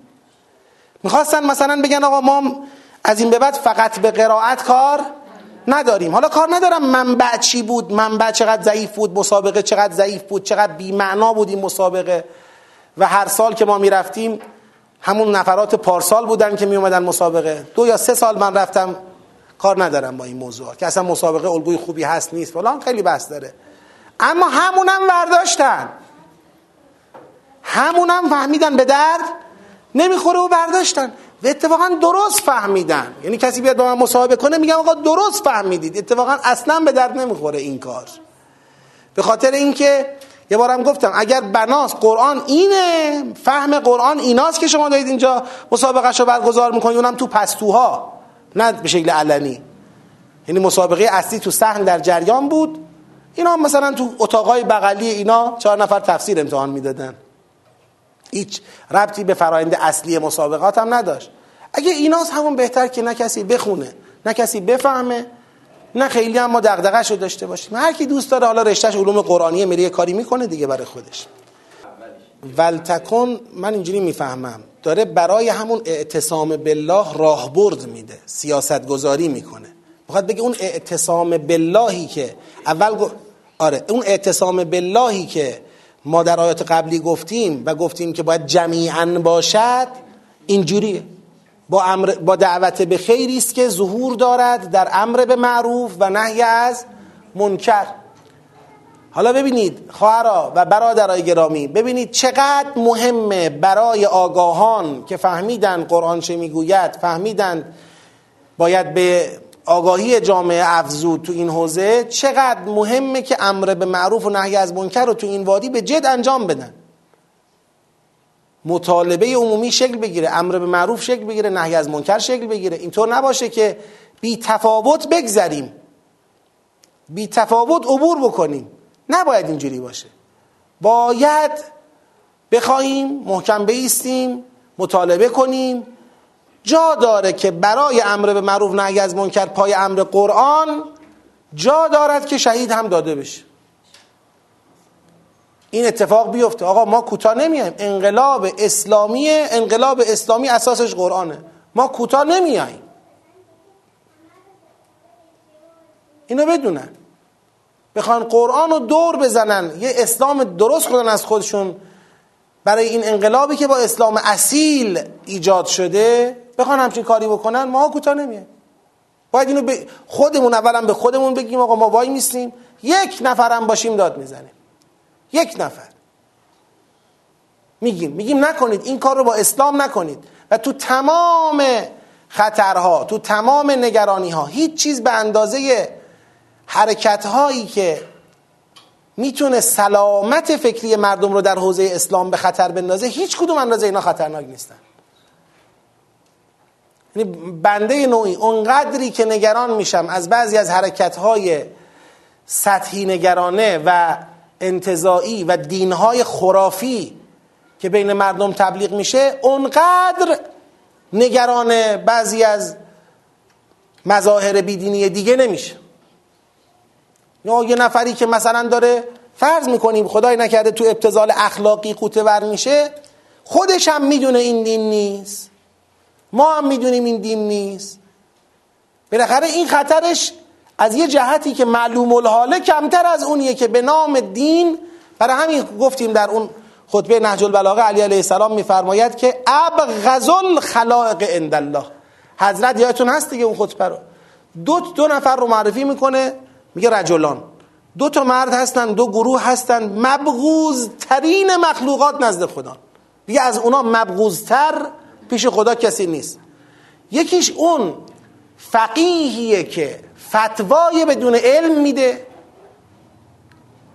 با یه سری چیزایی که حضرت اسمشو می‌ذاره عراجیف با عراجیف با خزعبلات فتوا میده. علم به کتاب الله نداره علم به حدیث نداره. فتوا رو خزعبلات خودش میده. و بعدش هم یه جبهه‌ای درست کرده که همدیگر هم حمایت می‌کنن سر اینجور فتواهایی که میدن. دومیش اون مبلغیه که بدعت می‌گذاره در دین. دین رو اونجوری که نیست به مردم معرفی می‌کنه. به مردم میگه اینجوری زندگی کنید دین به مردم معرفی می‌کنه ولی نه اونی که خدا گفته. این دوتا. یعنی مقبوض ترین خلائق از بین اونایی انتخاب میشن که بالاخره مثل بنده امامه رو سرشونه. از بین اونایی که دم از دین می‌زنن. چون اینا اساس رو خراب می‌کنن. این اساس خراب میشه. اساس که خراب شد دیگه هیچ سنگ رو سنگ بند نمیشه. سنگ رو سنگ بند نمیشه. یا اینا الان چی بگم دیگه؟ وارد این وادی میشم دوباره همش عطف میشه به اون نقطه. بله.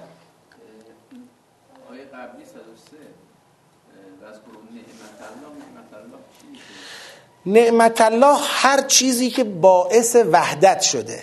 و با توجه به حبل اللهی که قبلا اومد تو صدر آیه که اعتصموا به حبل الله جمیعا و لا تفرقو من نعمت الله رو در اونجا عنوان دیگری از حبل الله می‌بینم. یعنی داره میگه این حبل اللهی که بین شما آویخته شده و می‌تونید شما دورش اجتماع کنید این همون نعمتی است که شما رو از تفرقه قبلیتون نجات داده یک بار. از آتشی که داشتید میافتادید توش نجاتتون داده. الان شل کردید ولش کردید. اثر آیات الله و رسول الله برادر شدن. برادر شدن. بله بله. خب حالا برسیم به این آیه. ولا تکونو کالذین تفرقوا و اختلفوا ببینید این لا تکونو به ولتکن عطف میشه. ولتکن منکم امتون این این این. ولا تکونو کالذین تفرقوا. حالا شما ببین خود به خود داره گره می‌زنه آیاتو به هما یعنی این یدعون الی الخیر یامرون بالمعروف ینهون عن المنکر را داره گره می‌زنه به چی؟ به لا تفرقوی آیه قبلش؟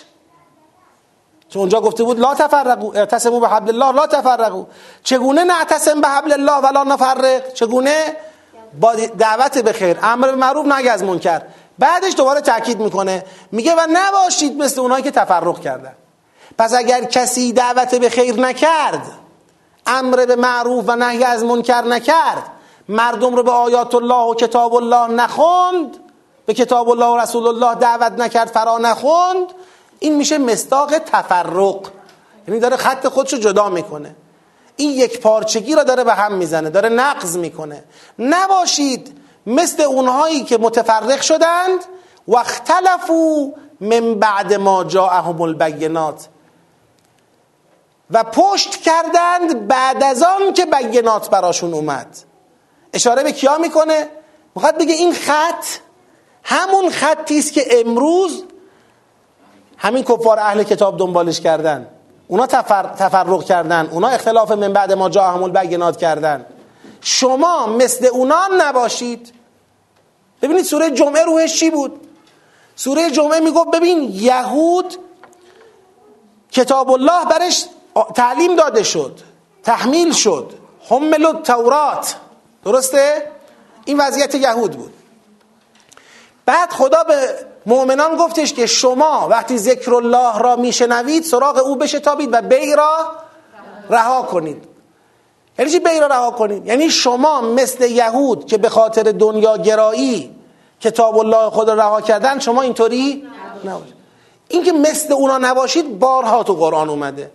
مضمونی که آقا شما امروز داری با این نوع دین دارید همون کار رو می‌کنی. این کسی که من میگم می‌خواد شما را کافر کند و داریم این همه تدبیر می‌کنیم که جلوش به ایستیم و اراده او را خونسا کنیم چه چیز می‌تونه ما را ناکام کنه در اینکه او نسبت به ما موفق بشه؟ دقیقا این که ما مثل او باشیم. همین که ما مثل او باشیم. او امروز محصول چیه؟ این دشمن قسم خورده ای که می‌خواد کافر درست کنه از بین ما اون محصول چیه؟ میگه او خودش محصول تفرقه. او خودش محصول اختلاف بعد از بیینه است. او خودش محصول توجه نکردن به حبل الله خودشه. او حبل الله داشت. او می‌تونست به حبل الله خود چه کند؟ اعتصام بجوید متفرق نشود و امروز به جای اینکه اول کافرن به باشد اول مؤمن بالقرآن باشد اول مؤمن بالرسول باشد. او این اشتباه کرده. شما هم امروز در واقع دارید کپی رفتار اونا رو انجام می‌دید. یعنی عملا داره به ما نشون میده. تهاجم فکری عقیدتی که کفار علیه مؤمنین می‌کنن کاری جز شبیه کردن مؤمنان به خودشون در تعامل خودشون با کتاب الله نیست. همونو دارن یاد ما میدن. همون کاری که خودشون با کتاب خودشون در طول تاریخ کردن دارن یاد ما میدن. همون کاری که خودشون با رسول خودشون کردن. لذا خدا میفرماید ولا تکونو کالذین تفرقوا و اختلفوا من بعد ما جاءهم البینات. و اولئک لهم عذاب عظیم. یعنی شما که بینات دارید اختلاف نکنید از بینه. شما که بینات دارید تفرق نکنید از حولش. پراکنده نشید از حولش. جمیعا حبل الله را بچسبید. و وایسید پای امر به معروف نهی از منکر مردم رو دعوت کنید به این جهت. اختلاف از خود بیان است. تفرق به هم متلاشی شدن جمعه یه جمعی حول بیانه اجتماع دارند. اون روی کردی که از بیانه فاصله می‌گیرند میشه اختلاف. وقتی از بیانه فاصله گرفتن تو خودشون تفرقه میفته میشه تفرق. یعنی تفرق و اختلاف با همن. چه اینکه در اعتصمو به حبل الله جمیعا ولا تفرقو هم همین نکته بود که حبل الله را بگیری تفرق از بین میره. اعتصام نقطه مقابل اختلاف میشه جمیعا نقطه مقابل تفرقو.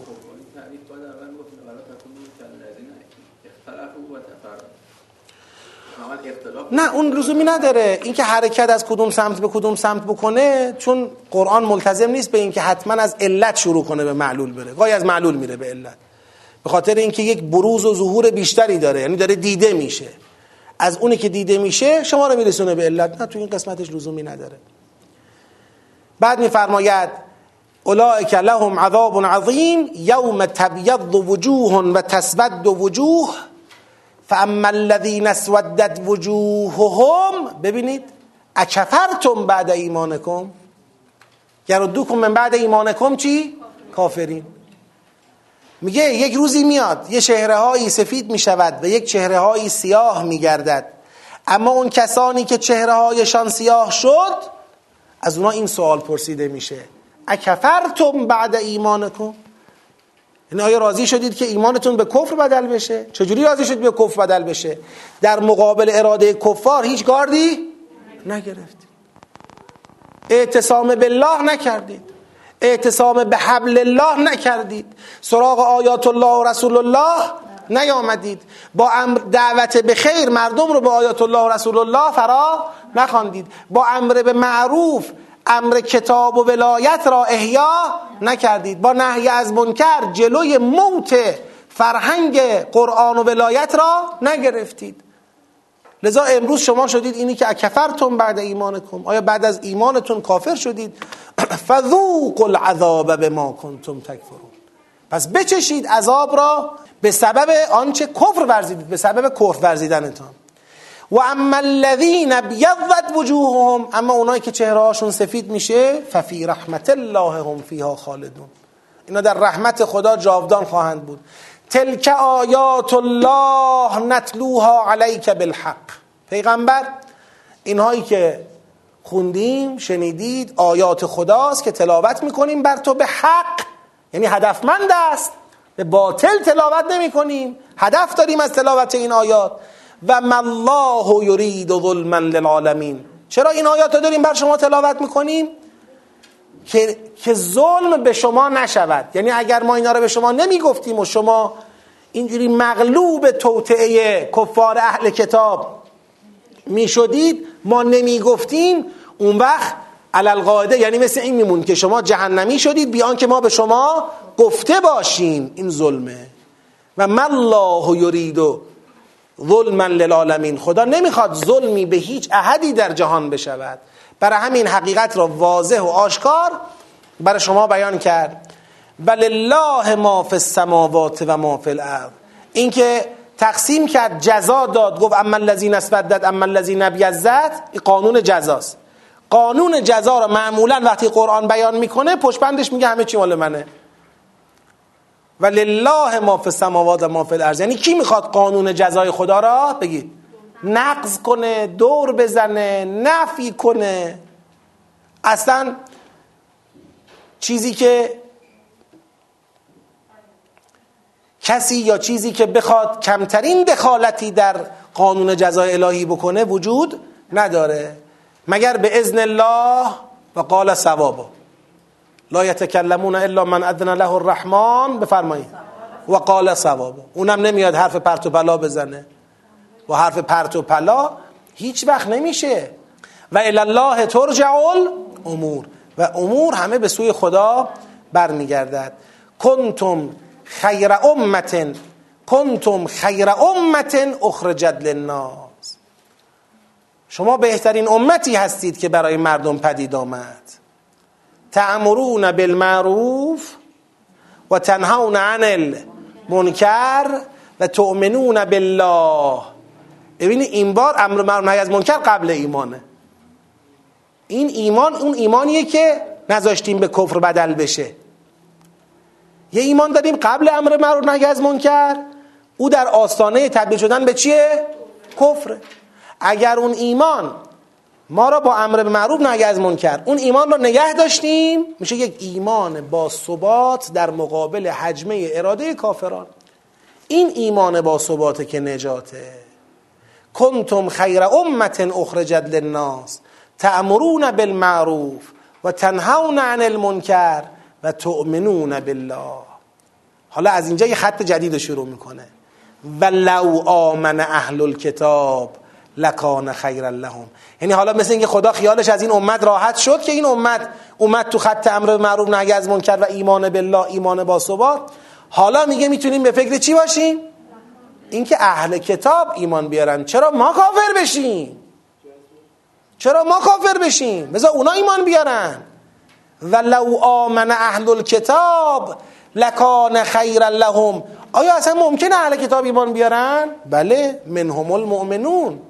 بعضیاشون واقعا ایمان آوردند و اکثرهم الفاسقون و اکثرشون اما فاسقند یعنی ما تو اهل کتاب امید داریم یه خطی ولو خط کمی باشه به لحاظ کمی این خط تو مسیر ایمان قرار بگیره. ولی شرطش اینه که شماها یه چنین امتی باشید. حالا بنا باشه. من یه سوال واضح می‌خوام بپرسم. از ملت خودمون که انقلاب کرده پای اسلام. از ملت خودمون سوال واضح اگر اگر تو این چهاردههی که بیش از چهاردههی که بر ما گذشت اگر ما واقعا از سعی می کردیم به غیر از کارهای خوبی که انجام دادیم تو این چهاردهه سعی می کردیم که بر اساس کتاب الله تو جامعه خودمون عدالت را برپا کنیم. همین عدالت را در جامعه خودمون برپا کنیم. یعنی امروز نه مثل اون زمانی که شهید بهشتی گفت پانزده ماه از انقلاب ما میگذرد و هنوز گرسنه و خیلی گرسنه. در کنار سیر و خیلی سیر به چشم می‌خورد و این یعنی انقلاب ما در این زمینه موفق نبوده است. پانزده ماه نه چهل و سه سال از انقلاب ما میگذرد. و هنوز خیلی خیلی گرسنه. در کنار خیلی خیلی سیر به چشم می‌خورد. و این هنوز یعنی هنوز ما هنوز هم موفق. بفرمایید تو این زمینه نبوده ایم من سوالم اینه. اگر همین رو ما موفق می‌شدیم نمیگم یه موفقیت مطلق یه موفقیت چشمگیر. یعنی امروز نگاه می‌کردیم نمی‌دیدیم که فرض کنید بعضی از مسئولان رو در جامعه ما خوی اشرافیگری گرفته. بعضیشون رو مثلا در جامعه ما میل به اختلاس مست کرده دیوانه کرده. خودشون فرزندانشون خودشون رو تافته جدا بافته می‌بینن. تو مسائل مختلف. اینو نمی‌دیدیم نمی‌دیدیم که با سیاست های غلط اقتصادی مرتب بر سرمایه یک عده سرمایه دار افزوده شد و یک عده دیگه از خط فقر هی اومدن پایینتر سقوط کردن اختلاف طبقاتی افزایش پیدا کرد. اینو نمی‌دیدیم می‌دیدیم که آقا بعد سرمایه هم داریم. اما اینطور نیست کسی با سرمایهش بتونه کشور رو بخره بفروشه.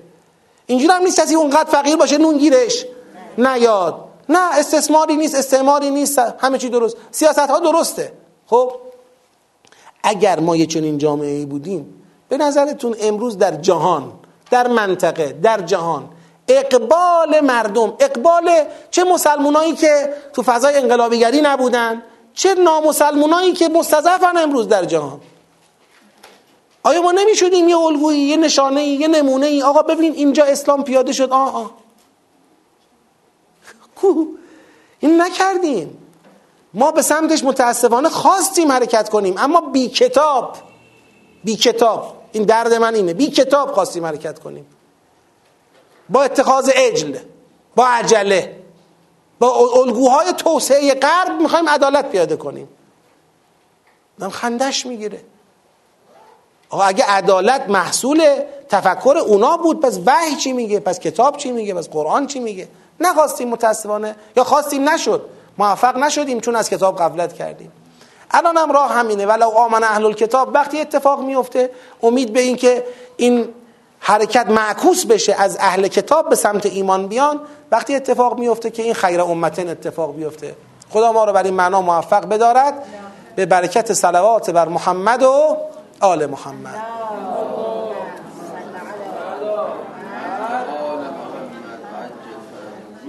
خب تا یه 110 آمدیم. عزیزان اگر کسی سوالی ابهامی کلاس تمام شده اگر عزیزان می‌خوان ترک مجلس کنن لطفا با آرامش کسانی هم اگر سوال دارن از بحث‌های قبلی در خدمتشون هستم سوالاتشون رو بپرسن تا ساعت پنج و نیم من در خدمتم.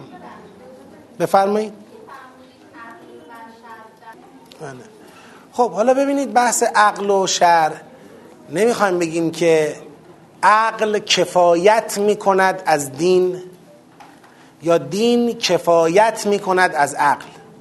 منظور از این که عقل و شر هماهنگن این نیست. بسیاری از احکام شرعی هیچ وقت ما با عقل به تنهایی به اون نمی‌رسیم. هیچ وقت. بله الان شما ممکنه بیای از عقل کمک بگیری برای اینکه بگی روزه خوب است. اما عقل به خودی خود نمی اومد بگه یک ماه در سال به این شکل روزه بگیرید. این در هیته عقل نیست. چون عقل کارکرد عقل ادراک کلیاته. کارکرد عقل اینه. می‌تونه مسلحت های کلی حسن و قبح کلی مفسده های کلی رو درک بکنه. تو قسمت قانونگذاری یه سری مسلحت هایی وجود داره که از دسترس عقل بیرونه. لذا مثلا عقل میگه که آقا شکر منعم واجب است. منعم کسی نعمت میده باید تشکر کنی ازش. اما اینکه حالا خدا منعم است و من چگونه از خدا باید تشکر کنم قانون تشکر از خدا چیه؟ اینو دیگه عقل نمی‌تونه بگه نمیگه سکوته حرفی نمی‌زنه. اونی که من میگم تعارض عقل و شر درست می‌کنن یعنی به این شکل که در جایی که عقل نطق نمی‌کنه عقل را به نطق در میارن. میگن یعنی عقل میگه شما الان تشنت آب نخور. یه قلوب هم نخور. عقل گفته الان یک دقیقه گذشت از اذان صبح مثلا شما خوردی روزت باطل شد. عقل میگه دختر نه ساله مثلا باید روزه بگیره. ببینید فقط هم سوال می‌تونن بکنن. چون نمی‌تونن بگن نمیگه. فقط استبعاد ایجاد می‌کنن یعنی سعی می‌کنن عقل را به نطق در بیارن. در منطقه ای که منطقه نطق عقل نیست. وقتی به نطق در آوردن اون نطق جعلی رو در مقابل شر قرار میدن. میگن حالا شر گفته این عقل میگه این. و حالا اینکه عقل اونجا حرفی نزده بود. شما این حرف تو دهن عقل گذاشتی. حرفی نزده بود. عقل گفته بود نماز دو رکعت نخون یا بخون. اصلا حرفی داشت تو رکعات نماز. تو واجب و مستحب نماز حرفی داشت. الان تو راهنمای رانندگی عقل می‌گوید باید یه قانونی برای حفظ مثلا عبور و مرور سالم سلامت عبور و مرور یه قانونی باید رعایت بشه. یه حق تقدمی تعریف بشه یک جهت حرکتی تعریف بشه یه چهارراه و میدانی تعریف بشه یه پارک رو نمی‌دونم قوانین پارکی تعریف بشه یه سرعت مجازی اینا رو همه رو عقل میگه. اما حالا بگیم خب عقل میگه بسپر به مردم. قرار باشه همین مردم با عقل خودشون قوانین یعنی مراقب سلامت عبور و مرور باشن. اتفاق میفته چی میشه؟ خود به خود همه تصادف و به هم می‌خوره همه جا به هم می‌خوره. میگیم اینجا عقل چی لازمه؟ عقل جمعی کلان لازمه. یه جایی بشینن اقلا قانون بریزن همه اونو رعایت کنن. الان شما بگو عقل میگه ماشین باید از طرف راست خیابون بره؟ عقل میگه از طرف چپ نرو؟ عقل میگه الان اینجا چرا قرمز هیچی هم نیست رد نشو؟ عقل چیکار داره؟ عقل یه بار حالیت کرده که آقا جامعه برای سلامت عبور و مرور قانون می‌خواهد. اینو به تو گفته. و بعد به تو گفته قانون رو باید از این منبع معتبر بگیری. تموم. کار عقل اینه. تو مسائل دین هم همینطوره. لذا شما بخوای دین رو اثباتاً به عقل وز کنی شریعت رو. مثلا روزه رو. شما بیای بگی خب میرم به این طرف میگم که بر اساس تحقیقات پزشکان طبق فلان مقالات ثابت شده که کسی روزه می‌گیره این باعث میشه که مثلا مزاجش اصلاح میشه سلول های مردش دفع میشه نمی‌دونم کبدش پاکسازی میشه چه میشه چه میشه چه میشه. خب؟ یه نفر دیگه میاد میگه بر اساس این 15 تا مقاله ثابت شده که 15 ساعت 18 ساعت آب به بدن آدم نرسه سلول سالم آدم میمیره. مخ آدم تاب بر میداره. خب چهار تا حرف از این ور اون با مقالش میاره. الان تکلیف چیه؟ ما نه از این جاده میریم نه از اون جاده. عقل به من میگه باید در مقابل خالقم متعبد باشم. خالقم با معجزه حقانیت رسولش رو به من اثبات کرده و قانون تعبد رو به من آموخته. به من میگه باید روزه بگیری اینجوری. من معتقدم خالق من برای قانونگذاری نسبت به تعبد بنده از من آگاه تر غیب رو بهتر از من میدانه. مصالح و مفاسد من رو از من بهتر میدانه. بله او برای من قانون گذاری کرده. حالا اگر یه قانونی کسی اومد گفت شرع می‌گوید این و عقل اونجا حرف داشت واقعا.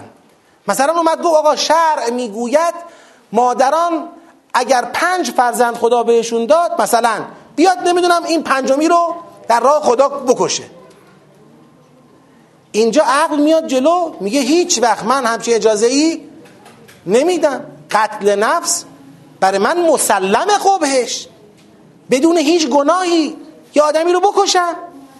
آره اینجا میگیم پس نگاه کن عقل کمک کرد که یه قانون قلابی شرعی را به خورد ما ندهند. عقل اینجا کمک می‌کنه.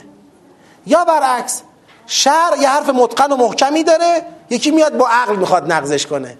شرع کمک می‌کنه که یه حرف قلابی عقلی رو به خورد ما ندهند پس عقل و شرع در یک تعاملی همدیگر را تأیید و تسدید می‌کنن محکم می‌کنن تا انسان بتونه در سرات مستقیم حرکت کنه.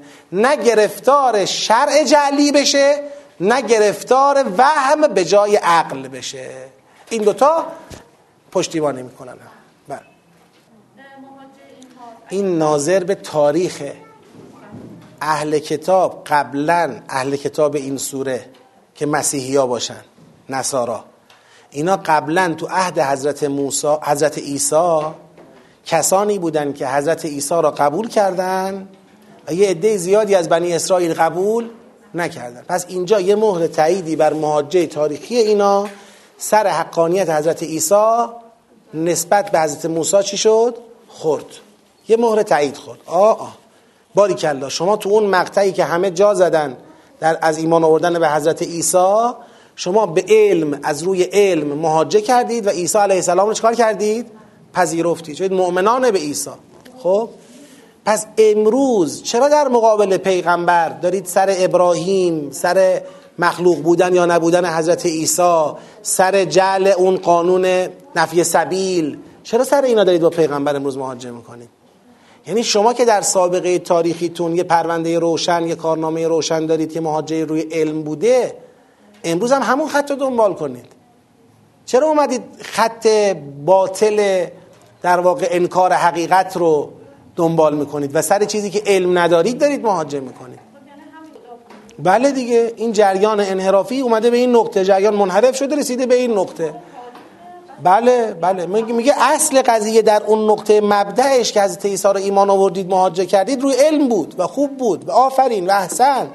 چرا حالا الان اینجوری شدید؟ الان چتونه که مباهله پیش میاد به خاطر اینکه حجتی ندارن پیغمبر با مباهله می‌خواد تمومش کنه. این بحث رو تموم کنیم. شما می‌دونید که دارید اشتباه میگید. و همین که اونام نپذیرفتن مباهله رو یعنی اینکه خودشون معتق... شک دارن به حقانیت حرفشون. علمی ندارن اما دارن بی خود با پیغمبر بحث می‌کنن.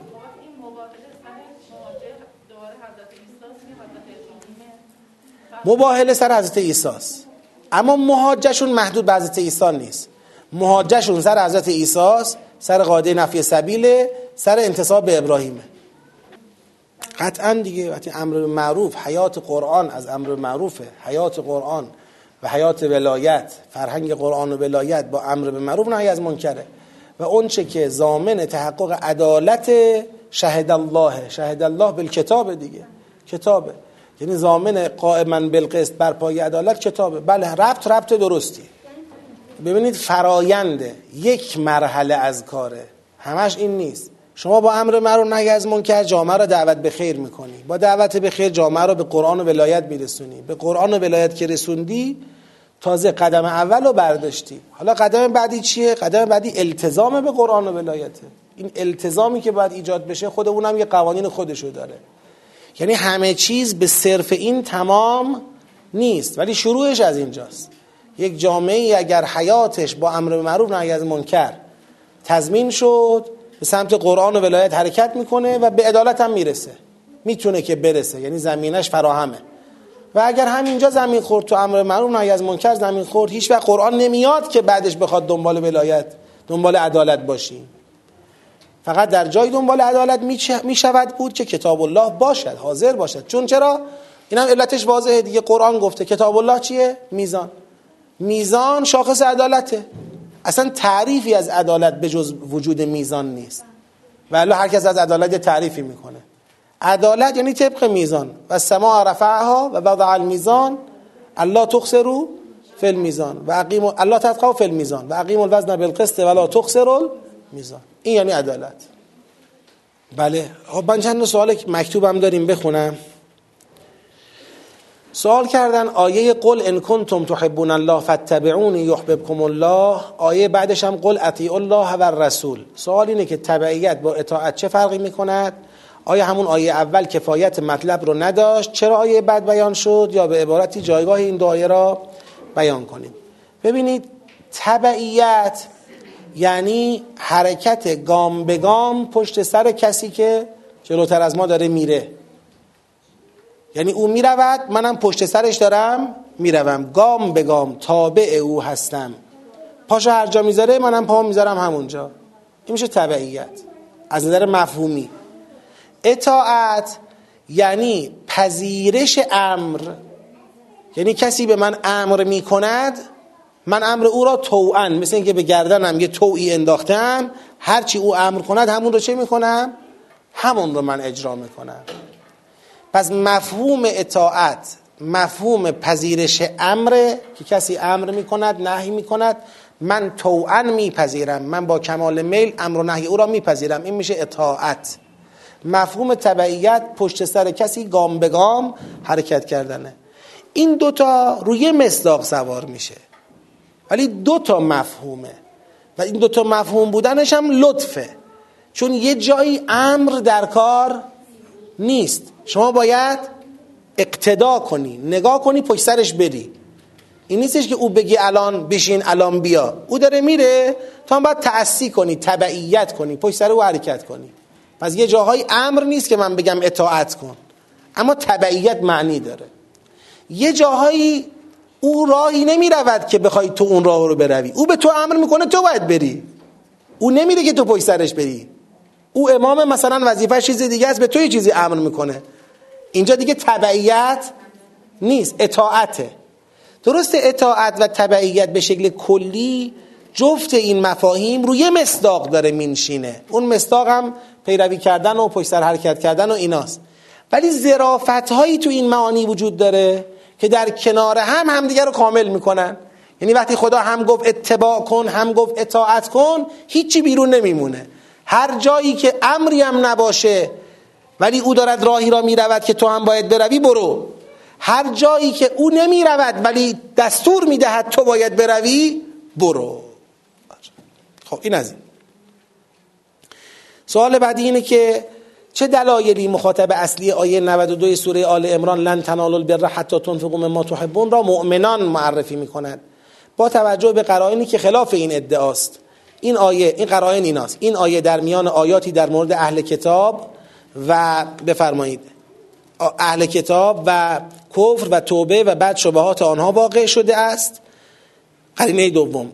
همچنین در آیات بعد اهل کتاب مخاطب در آیات بعد اهل کتاب مخاطب واقع شده اند. با عبارت قل یا اهل الکتاب. و سومیش هم با توجه به اینکه التفات در این آیه هم می‌تواند غایبانه بودن آیات قبل را توجیه کند. بریم سراغ آیه 92 92 خب. آیه قبلش رو ببینیم. ان الذين كفروا و ماتوا و هم کفار فلن يقبل من احدهم ملء الارض ذهبا ولو افتدى به اولئك لهم عذاب علیم و ما لهم من ناصرین. بعد میفرماید لن تنالوا البر حتى تنفقوا مما تحبون.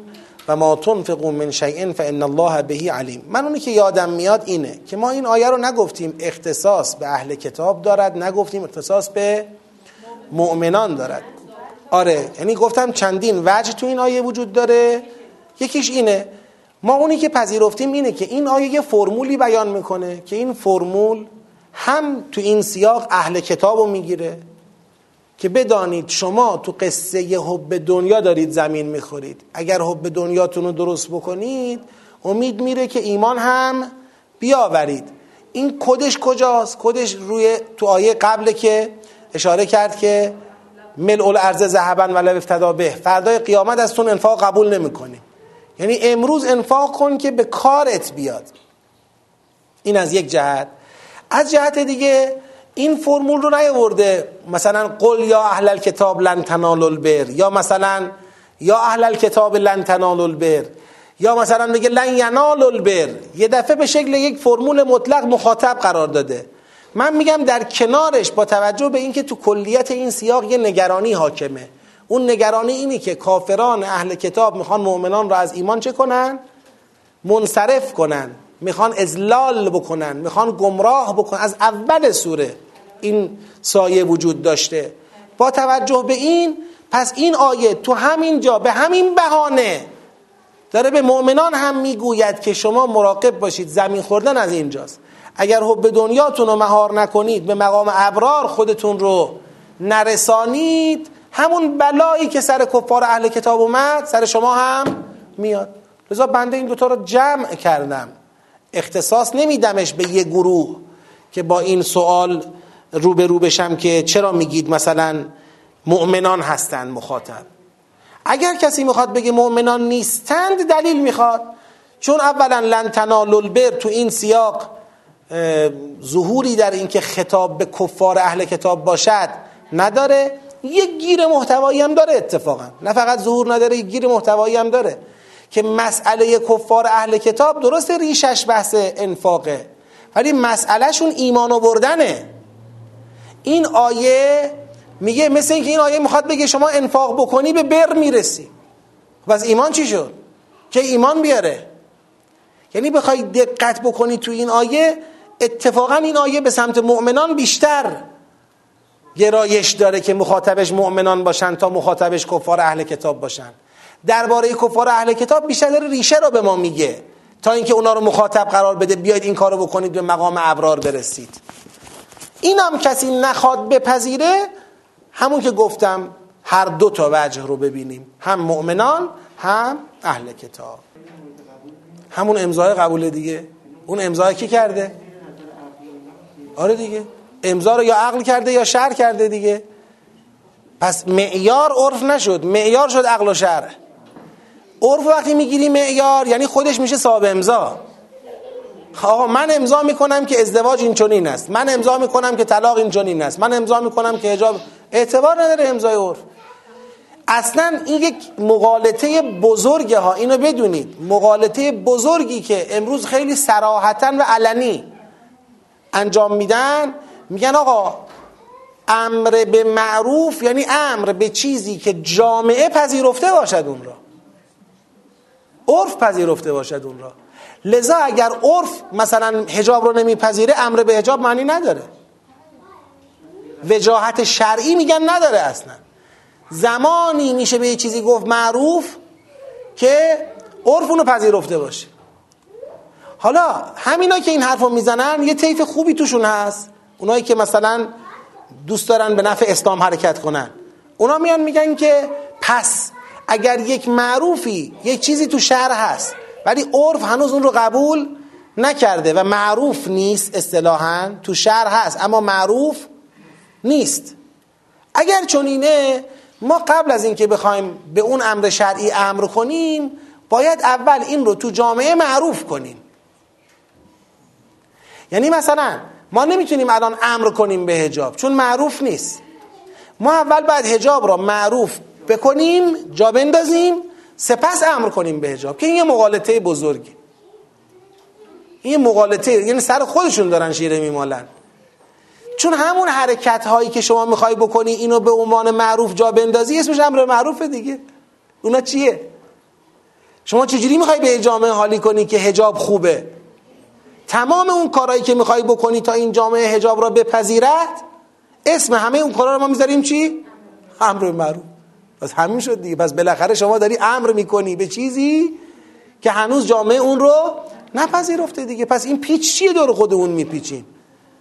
امر به معروف. یعنی هر چیزی که عقل و شهر قبولش کرده جامعه هم باید بپذیره. باید امر کنی تا بپذیره. لذا داریم در حتی لغت های امر معروف. میگه آقا معروف چیزیه که عقل و شهر قبولش کنن تو لغت هم نوشته. حتی اگر هیچکی قبولش نداره. تو جامعه. همه دارن ردش می‌کنن. خب همه رد می‌کنن. اما معروف بودن این چیزی از معروف بودن این کم نمیشه. اون طبقه بندی رتبه بندی اون مثل همین بحثی که من گفتم سرشاخه ها رو گرفتیم ریشه ها رو رها کردیم. حضرت می‌بینه که آه الان کلی هزینه باید بده. سر اصلاح نماز تراویح. خب یه تفرقه ای میفته اینجا در حالی که مشکل تو زیر ساخت هست. زیر ساخت کجا خراب شده؟ آقا مثلا سه تا مدعی قاسب یا زورگو قاستین مارقین چه ما داریم؟ تا اینا رو سر جاشون ننشونیم تا حکومت مستقر مرکزی رو مستقر نکنیم و یه قدمی برای عدالت بر نداریم نوبت به این اصلاحات نمی‌رسه. اولویت بندیه طبقه بندیه. ما هم به بسم الله بخوام با این شروع کنیم اون وقت ناکامیم نتیجه نمی‌گیریم. همین امروز یه بنده خدایی با من صحبت می‌کرد می‌گفت که ما تو فامیلمون یه خانومی هستش که آقا این مصر حجاب نمی‌کنه. مصر که تو جمع میاد بدون حجاب میاد و میگه آقا من قبول ندارم نه اسلام قبول دارم نه قرآن رو قبول دارم نه چی؟ و بی حجاب میاد میره. ما چیکار باید بکنیم؟ منم مثلا در مقابل ایشون یه گاردی دارم نمیرم نمیام میگم خونه ما نباید بیاد و یه چیزی یه بساتی تو فامیل درست شده. من دو سه تا ازش سوال پرسیدم با دو سه تا سوال ساده. گفتم یک سوال اول من اینه. کجای فقه و اخلاق ما؟ بین بدهجابی و بیهجابی فرقه. اینو به من بگید. این کجاست؟ یعنی اینکه الان مثلا تو خیابون ما دختران ما زنان ما یه شالی رو سرشون میندازن ده سان 15 سان گهگداری هم در حد شال گردن میشه. خب؟ اینو یه عده دارن این شاله رو. یه عده اینو بگید. ندارن. اینا فرق این دوتا با هم چیه؟ یعنی ما سر باز تو تعارفات خودمون گیر کردیم. یعنی ما میگیم آقا به خاطر منم که شده اون شاله رو رو گردنت نگه دار. به خاطر من. آخه از نظر شر الان این بود و نبودش فرقش چیه؟ اینو یک دلیل فقهی شرعی قرآنی بیارید که نشون بده این هست یعنی هجاب و نیست یعنی نیست. اگه اینو فهمیدی پس مشکل تو فامیل شما فقط اون خانومه نیست. 20 تا خانم دیگه هم بغل او هستن همین مشکل هست. منتها این داره داد می‌زنه اونا نه. پس اینجا مسئله تو هنجار شکنیه. اون طرف داره هنجار شکنی می‌کنه یعنی داره سعی می‌کنه که یک هنجاری رو جایگزین بکنه. با هنجار شکنی باید مقابله کرد. اصول مقابله با هنجار شکنی چیه؟ اصول مقابله با هنجار شکنی چیه؟ توی جامعه از کجا آغاز میشه؟ شما اون جاها رو رها کردی. یعنی الان این هنجار داره تو سینمای شما شکسته میشه. این هنجار داره تو تلویزیون شما شکسته میشه. نه نمیگم نشه. نمی‌تونی کاری کنی. می‌تونی بکن. جنگ را میندازی. فق... نه نه هیچ کاری نمی‌تونی بکنی جز اینکه جنگ را میندازی. ببینید شما یه جاهایی رو رها کردید. اگر اونها چی؟ نه نمیگم بشین خوشو بشکنه این آقا می‌تونه نشین آزادی خودشو داره. ما نمی‌خوایم بگیم برو بشین. صحبتم سر اینه که شما یه چیزی رو می‌خوای یه جای حل کنی که راه حلش جای دیگه است. شما گره کور می‌زنی. من از شما یه سوال می‌پرسم. شما به من جواب بدید. این ما تو بحث های معروف و منکرمون مفصل کار کردیم روش. به من جواب بدید.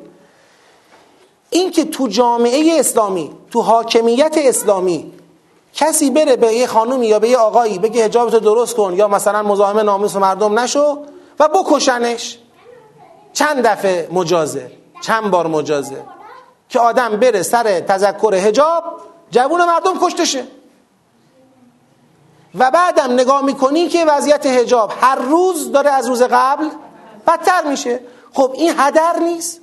یعنی شما در قبال خون اون جوون مسئول نیستی. و بعد تو همین جامعه که شما داره جوانت برای تذکر به هجاب خونش ریخته میشه و حلال شمرده میشه تو همین جامعه تو تلویزیونت ده تا مسابقه تعریف می‌کنی که نامحرم به نامحرم چش تو چش نگاه کنه خیره بشه دهن لبخانی کنه. نمی‌دونم ده تا مسابقه درست می‌کنی که الا اصرار داری مرد و زن رو کنار هم بنشونی توش. سینمای خودت اباهیگری رو ترویج می‌کنی. تو فیلم های ارزشیت داری ترویج می‌کنی. نه تو فیلم های ضد ارزشه. بابا یک جامعه از یه جایی داره خط می‌گیره.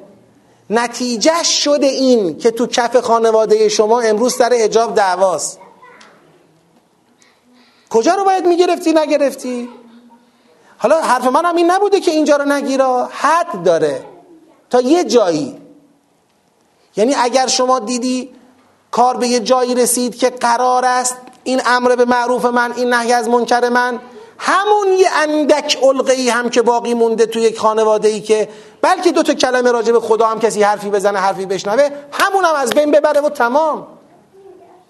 یعنی شما بازی می‌خوری. نه وظیفه آهاد بوده. منم یکی از آهاد بودم. دادشم نزدم دقدقشم نداشتم. اگرم داشتم به جایی نرسیده هنوز. من صحبتم سر اینه. شما اونو درست نکنی اینجا آب تو هاون میکوبی. به شما چی برمیگرده؟ میگه میگه آقا این تلویزیونته این سینماته. این جامعته. الان تو به من گیر میدی. آره من به تو خب من حرف خودم سیاست خودم اینه. تذکر. یک دفعه دو دفعه سه دفعه. نمیپذیری. جنگ را نمیندازم. بخوام جنگ را بندازم قربانی میدم سر چیزی که به دست نمی و کیس. اگر من می‌خوام انرژی صرف کنم اگر می‌خوام یه کاری کنم اوضاع تو جامعه هم درست بشه. باید بشینم یه فکری نو در اندازم. لذا بنده اینو تاکیدم گفتم تو همون جلسات امر معروف نهی از منکر عرض کردم. سوال برام. همین بزرگوارانی که در کتب فتواییشون نوشتن آقا شما وقتی مثلا مواجه میشی با گناه با تذکر بدی. نهی از منکر کنی. خب همینا شما پشت سرشون تو خیابون را برید. ازشون درخواست کنید که آقا یه بار نزول اجلال بفرمایید. در یکی از خیابانهای مرکزی تهران تردد کنید. ما پشت سرتون تلمس کنیم بیایم ببینیم شما چیکار می‌کنید. ببینیم اینا برمیگردن. خانم جات درست کن. خانم جات درست کن. خانم جات درست کن. این کارو می‌کنن یا نمی‌کنن؟ من مطمئن به شما میگم نمی‌کنن. هیچ کاری ندارم. چرا؟ چون خود او چون خود او متوجهه که این حکم رو به شکل غیر راهبردی داده. یه حدیث خونده حکم داده. نیومده کلیت معروف و منکر رو هدف شناسی کنه. آقا اگر ما فهمیدیم هدف از امر به معروف و نهی از منکر این است که جوون جامعهمون رو از تو دل از تو دهن گرگ که کافران اهل کتابند بکشیم بیرون اگر فهمیدیم هدف این است که ما لا تموتن الا و انتم مسلمون باشیم فهمیدیم هدف این است که اونا می‌خوان ما را کافر کنن ما نباید کافر بشیم. تو جامعه ای که زیر ساخت های اعتقادی و فرهنگی که این جوان من تو مدرسه تو خانه تو خانواده تو رسانه یاد گرفته باشه هجاب چیه؟ نبوده. من بیام با او دعوا کنم اونو از خودم ترد کنم. جنگ را بندازم. بگم مثلا یا جای توه یا جای منه. مثلا با جوونی که با دست فرمون جامعه من و غفلت جامعه من افتاده تو دهن گرگ. من اگه یه امیدی داشته باشم بنده سبک خودم اینطوریه. اگه یه امیدی داشته باشم اون امید به اینه که تذکرمو بهش میدم موضعمو میرسونم. ولی اون امید به اینه که من تو را هنوز نمیپذیرم که تو کافر شدی. من هنوز نمیپذیرم که تو شدی لقمه همون کافر اهل کتاب. پس میرم همونجا قرآنم می‌خونم. و این کار کردم و می‌کنم. قرآنم می‌خونم. قرآنم توضیح میدم. دو دقیقه پنج دقیقه دو تا پنج تا آیرم میگم. یاد خدا قیامت معادم میندازم حالا اونجا ممکنه فیلم مجلس طرف هجابشو درست نکنه. ولی مطمئنم که این میره فکر می‌کنه. فردا روزی یا میاد به این سمت بیشتر یا دور میشه. حجت بر خودش تمام میشه. ما اگر می‌تونیم این نقصی که جامعه ما داشته در تأمین زیر های امر معروف از منکر می‌تونیم این نقص رو جبران کنیم؟ می‌کنیم. نمی‌تونیم به اندازه خودمون. این حرف منه. حرف من بی تفاوتی در قبال بی هجابی نیست. اخذ موضع درسته. موضعی که به نتیجه منجر بشه. الان توی همین خیابونای تهران. برید شما آماری ببینید حضوری ببینید. هر چند وقت یه بار یادشون میفته که گشت ارشاد بذارن. با گشت ارشاد بیهجابا رو جمع کنن. خب چی شده الان؟ چهل سال گذشته این کارم کردید. به چی رسیدید؟ اما آیا یک بار اومدن بشینن بگن آقا سوره نور سوره افافه؟ یک بار اومدن بگن ما به جای اینکه از همون اول با گشت ارشاد کار را بندازیم یک بار بشینیم بگیم که آقا خدا در سوره نور فرموده اگر می‌خوای جامعه به افاف برسه اولین قدم اجرای حد زناست اجرا کن چرا اجرا نمی کنی؟ قوه قضاییه چرا اجرا نمی کنی؟ چرا بی تفاوتی؟ دومین قدم مقابله با باندهای فحشاست نیروی انتظامی کجایی؟ کجا مرده اید؟ که فساد و فحشا و مواد مخدر و هر مزخرف دیگری مثل نقل و نواته با باندهای فساد چرا مقابله نمی کنید درست؟ قدم سوم ترویج امر ازدواجه ثروتمندان جامعه اسلامی کجا برده اید که سن ازدواج رسیده به سی سال سی و پنج سال چل سال. دختر و پسر مردم نمی‌تونن به هم برسن. با فرهنگ غلطی که تو جامعه درست کردید با بیتفاوتی که در قبال فقر دارید. قدم چهارم تعریف حریم خصوصیه.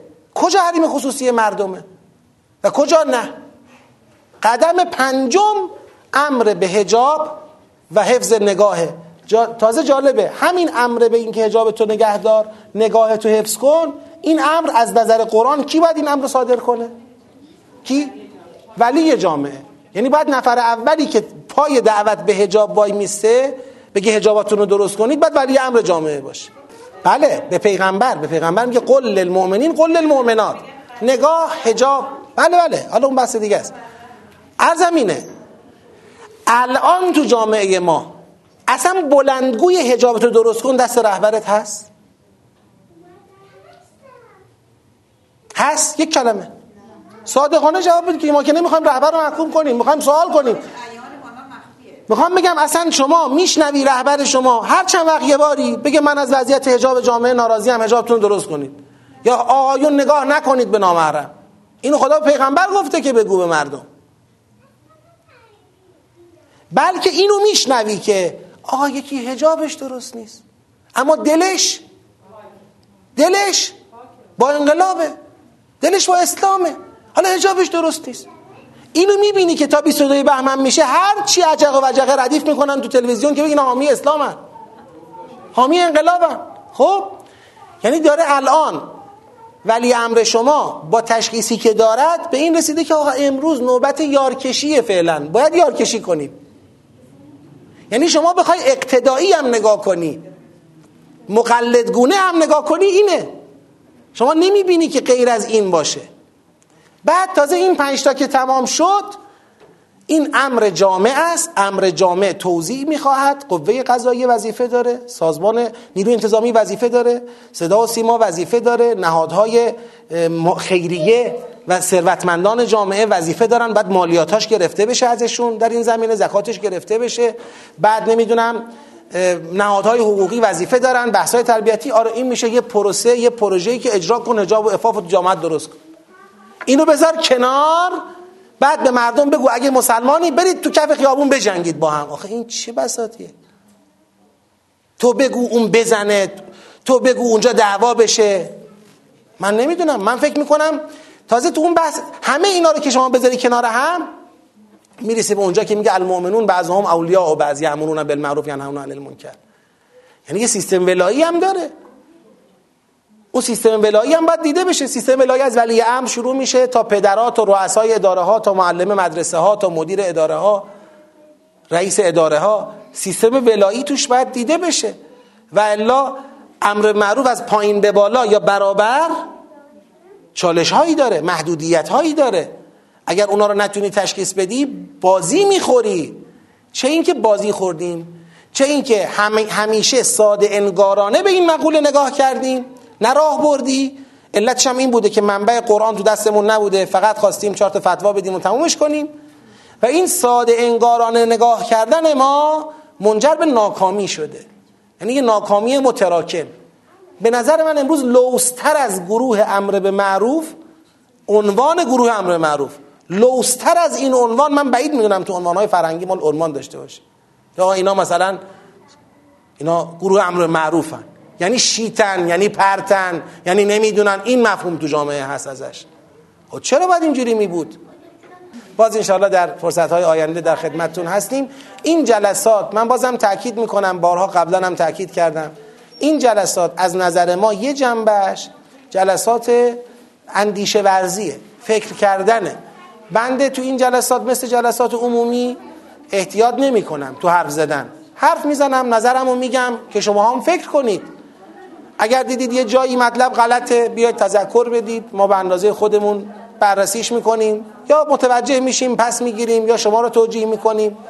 لذا نسبت به بعضی از حرفا که طبیعتا لبه دارن یه مقدار تیکه دارن لبه دارن ممکنه نقض بشه به خودمون باید فرصت تعمل بدهیم ان الله